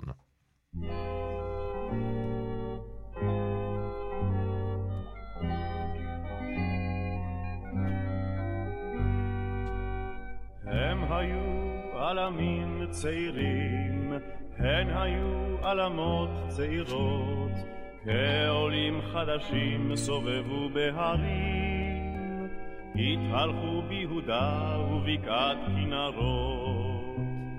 הם בערך לפני כשבעים שנים, ארצה באו להיות חלוצים ראשונים, וכל רואיהם אמרו עליהם איזה מין בני אדם משונים. מה רואים הם סביב, רק ביצות ושממות, באמת בני אדם משונים מאוד. הם אמרו לא צריך שנראה מי שודד ומי צר ורודף, יש לקום בלילות ולצאת לשמירה, ולרכב על סוסה עם רובה על כתף. זאת אמרו ועשו בילל התנים, הם שמרו בלילות על שדות וגנים, וכל רואיהם אמרו עליהם איזה מין בני אדם משונים. מייסדים השומר, לוחשים סיסמאות, באמת בני אדם משונים מאוד. הם אמרו נייסד פה קבוצה, ונגור בה יחדיו כאחים, ובחול משרוך נעל ועד חולצה. נתחלק, נתחלק בלבבות שמחים. זאת אמרו ונטו אוהלים לבנים, ובכנרת ודגניה החלו חונים, וכל רואיהם אמרו עליהם איזה מין בני אדם משונים. מייסדים קבוצה דגניה על איזה יסוד, באמת בני אדם משונים מאוד. מפליגים בדמיון וחולמים חלומות, באמת בני אדם משונים מאוד.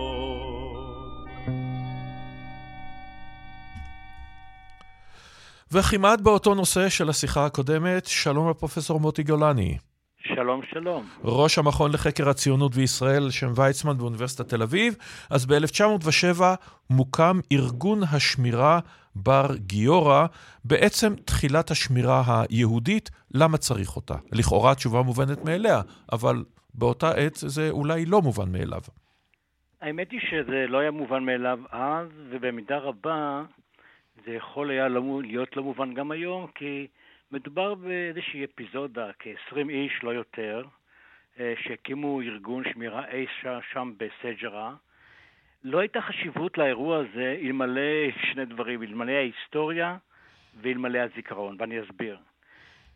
אה, כשקם ארגון בר גיורא, אה, האיש המרכזי שהיה, שעמד מאחורי הסיפור הזה, היה ישראל שוחט. ובעצם אנחנו מדברים על הסיפור שלו. Mm-hmm. אלמלא ישראל שוחט אה, אה, לקה בשני עניינים שאז נראו לא ממש אה, נחוצים, הסיפור של בר גיורא, לא היינו מדברים בו הבוקר. אחד, זה האליטיזם שלו. Mm-hmm. כלומר, רק מי שיודע לרכב על סוס, בנוי פיזית היטב, יודע להשתמש בהווה, ושנית, זה היומרה שלו, כבר אז, כשהוא הקים את בר גיורא, לא לשמור רק על סג'רה והסביבה, אלא על היישוב היהודי כולו. מה, מה הבעיה כאן? כעבור שנתיים, כשהוא הקים את ארגון השומר, אה, אה, זה כבר תפס נפח גדול יותר. כעבור עוד שנתיים, שלוש, הוא אמר לקונגרס הציוני, חברים, השמירה עליי. Mm-hmm. ברגע הזה הוא הפך לחשוד. כי לגבי יהודים שרובם לא חיים בארץ, נושאי הנשק באשר הם חשודים. מי אתה ומה אתה שאתה תגיד על מי לראות, מתי לראות וכיוצא באלה, ומהרגע הזה אה, אה, ישראל שוחט, שעשה מעשה, אין ספק, היה דוגמה יוצאת מן הכלל להסתדרות הציונית וגם ליישוב, איך לא בונים ארגון שמירה. וגם נכון? כמובן, הארגון הזה נבלע, כמו שציינת בצדק, במיתולוגיה של ארגון השומר. והם קצת מצד אחד, אני אקח במודע מילים של פעם, עבדייתים, ומצד שני הם אוונטוריסטים. כן. אה, אה, בדיוק, הם, הם, היו, הם, היו, הם היו חשודים. תראה, הייתה קבוצה, בוא נאמר, שכוחה היה ברגליה, לאו דווקא בעברים אחרים.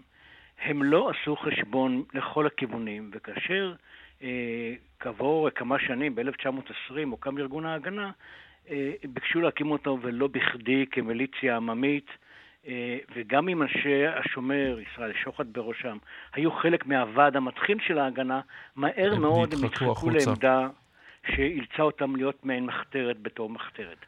וכאן אני מגיע לגורם השני, שהפך את בר גיורא אה, ואת השומר לכל כך מרכזיים בזיכרון שלנו, ואני מתכוון אה, למה שעשה דוד בן גוריון אי שם בשנת 1958.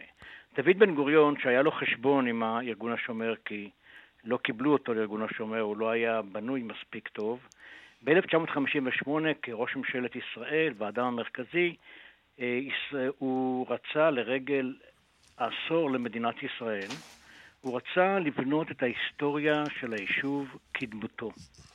הוא אמר, הדבר העיקרי שעשינו זה צה"ל. האבא של צה"ל היא ההגנה. הסבא של צה"ל הוא ארגון השומר. וכשאומרים ארגון השומר, מדברים על הסבא רבא, על בר גיורא.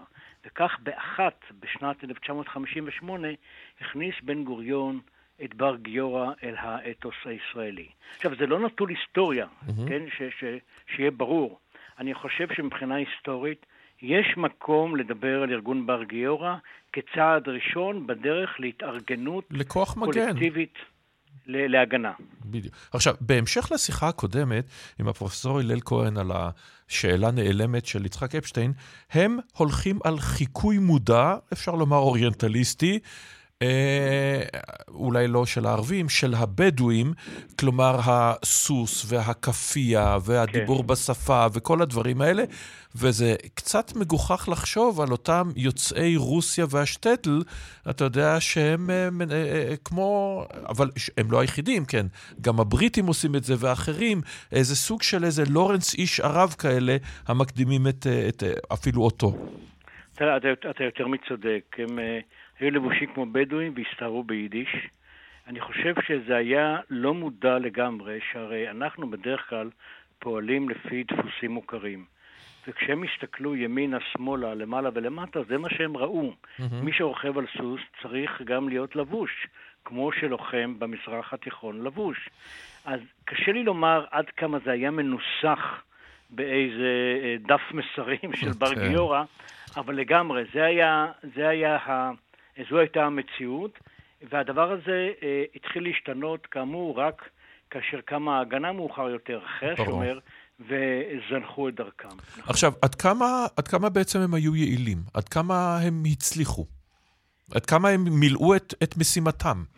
קשה לומר, כאשר המשימה מוגבלת, גם ההצלחה מוגבלת. זה היה, אה, בר גיורא, כאמור, מנה לא יותר מ-20 חברים. הייתה להם אולי השפעה מקומית אבל הרמה המקצועית שלהם הייתה אה, אה, לא גבוהה, בהמעטה.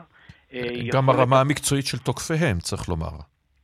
נכון, אבל תוקפיהם הכירו את השטח. כן. הכירו כל שעל וכל גבעה. להם לא הייתה את ההיכרות הזו.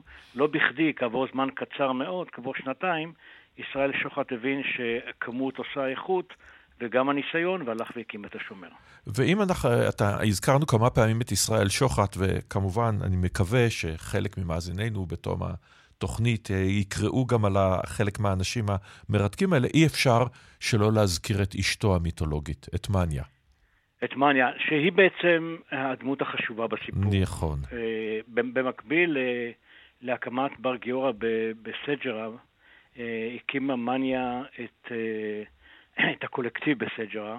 יש ויכוח אם זו הקבוצה הראשונה או לא, זה לא משנה כרגע.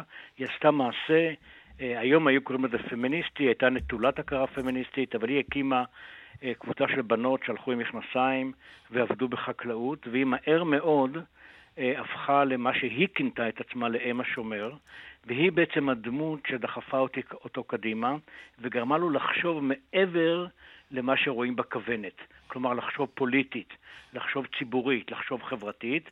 זה לא עזר הרבה מבחינת מקומה של האישה בעשייה של שוחט אה, בהמשך, אה, אלא ש, שמניה אה, אה, אה, הייתה, הייתה, בלעדי ישראל לא היה קיים. Mm-hmm. הטרגדיה של שניהם, שהם כבר אה, אחרי מלחמת העולם הראשונה, היו אה, חשודים בעיני רבים ממנהיגי היישוב בכל מיני קבלות נסתרות, מה שלא עשה את מי שהיה מאוד בולט לפני המלחמה למאוד בולט אחריה. זה נכון גם לגבי ישראל, גם לגבי מניה. וטוב, זה דבר שקורה לא מעט. בן גוריון היה פוליטיקאי טוב בהרבה מהם, אבל זה כבר סיפור אחר, שעוד נשוחח עליו. אני קורא, לזה, אני קורא לזה עלייתם המהירה ונפילתם okay. אוקיי. הארוכה. כלומר, הם עלו, שניהם, מניה וישראל, עלו מנאמר, מ-1907 עד 1920 נאמר, אה, עלו בצורה מטאורית בשמי הפוליטיקה היישובית, ומאז ועד סוף ימיהם בשנות ה-60 הם היו בדעיכה מתמדת. תודה לך על הדברים המרתקים האלה, הפרופסור מוטי גולני. וב-1907 מגיע גם השיר הזה, טדי ברס פיקניק, הפיקניק של הדובונים, אה, הנה הוא.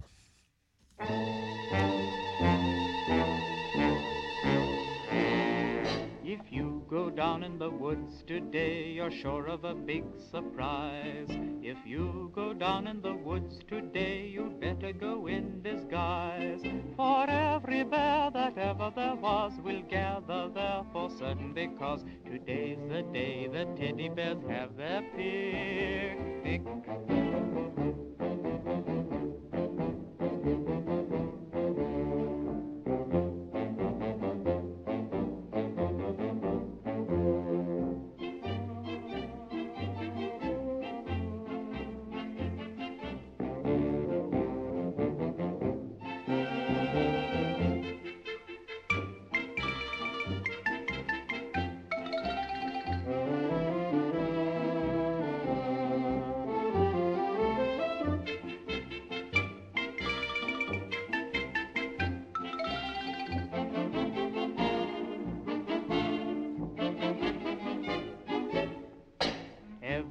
Teddy bear who's been good is sure of a treat today. There's lots of marvelous things to eat and wonderful games to play.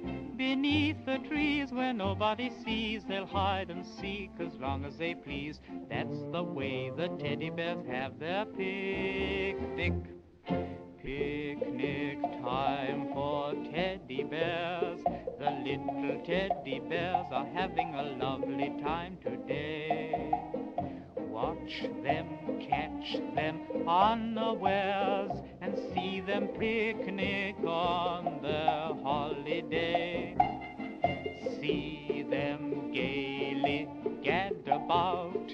They love to play and shout, they never have any cares. At six o'clock, their mummies and daddies will take them home to bed, cause they're tired little teddy bears. If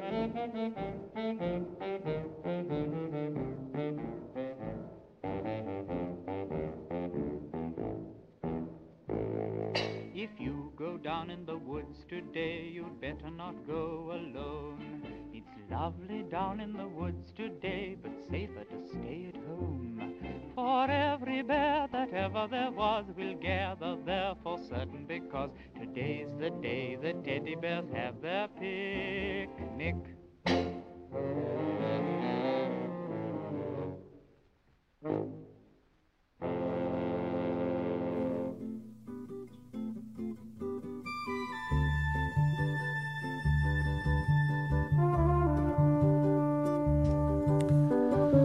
ועד כאן תוכניתנו, תודה ענקית, כרגיל, למפיקה ועורכת המשנה מאיה טלמון עזרזר, לליטל אטיאס על הביצוע הטכני. תודה לכם, המאזינות והמאזינים. מיד יומן השבוע עם שלום קיטל, אחרי חדשות השעה 10. אני אורן נהרי, שיהיה לכולנו יום נהדר.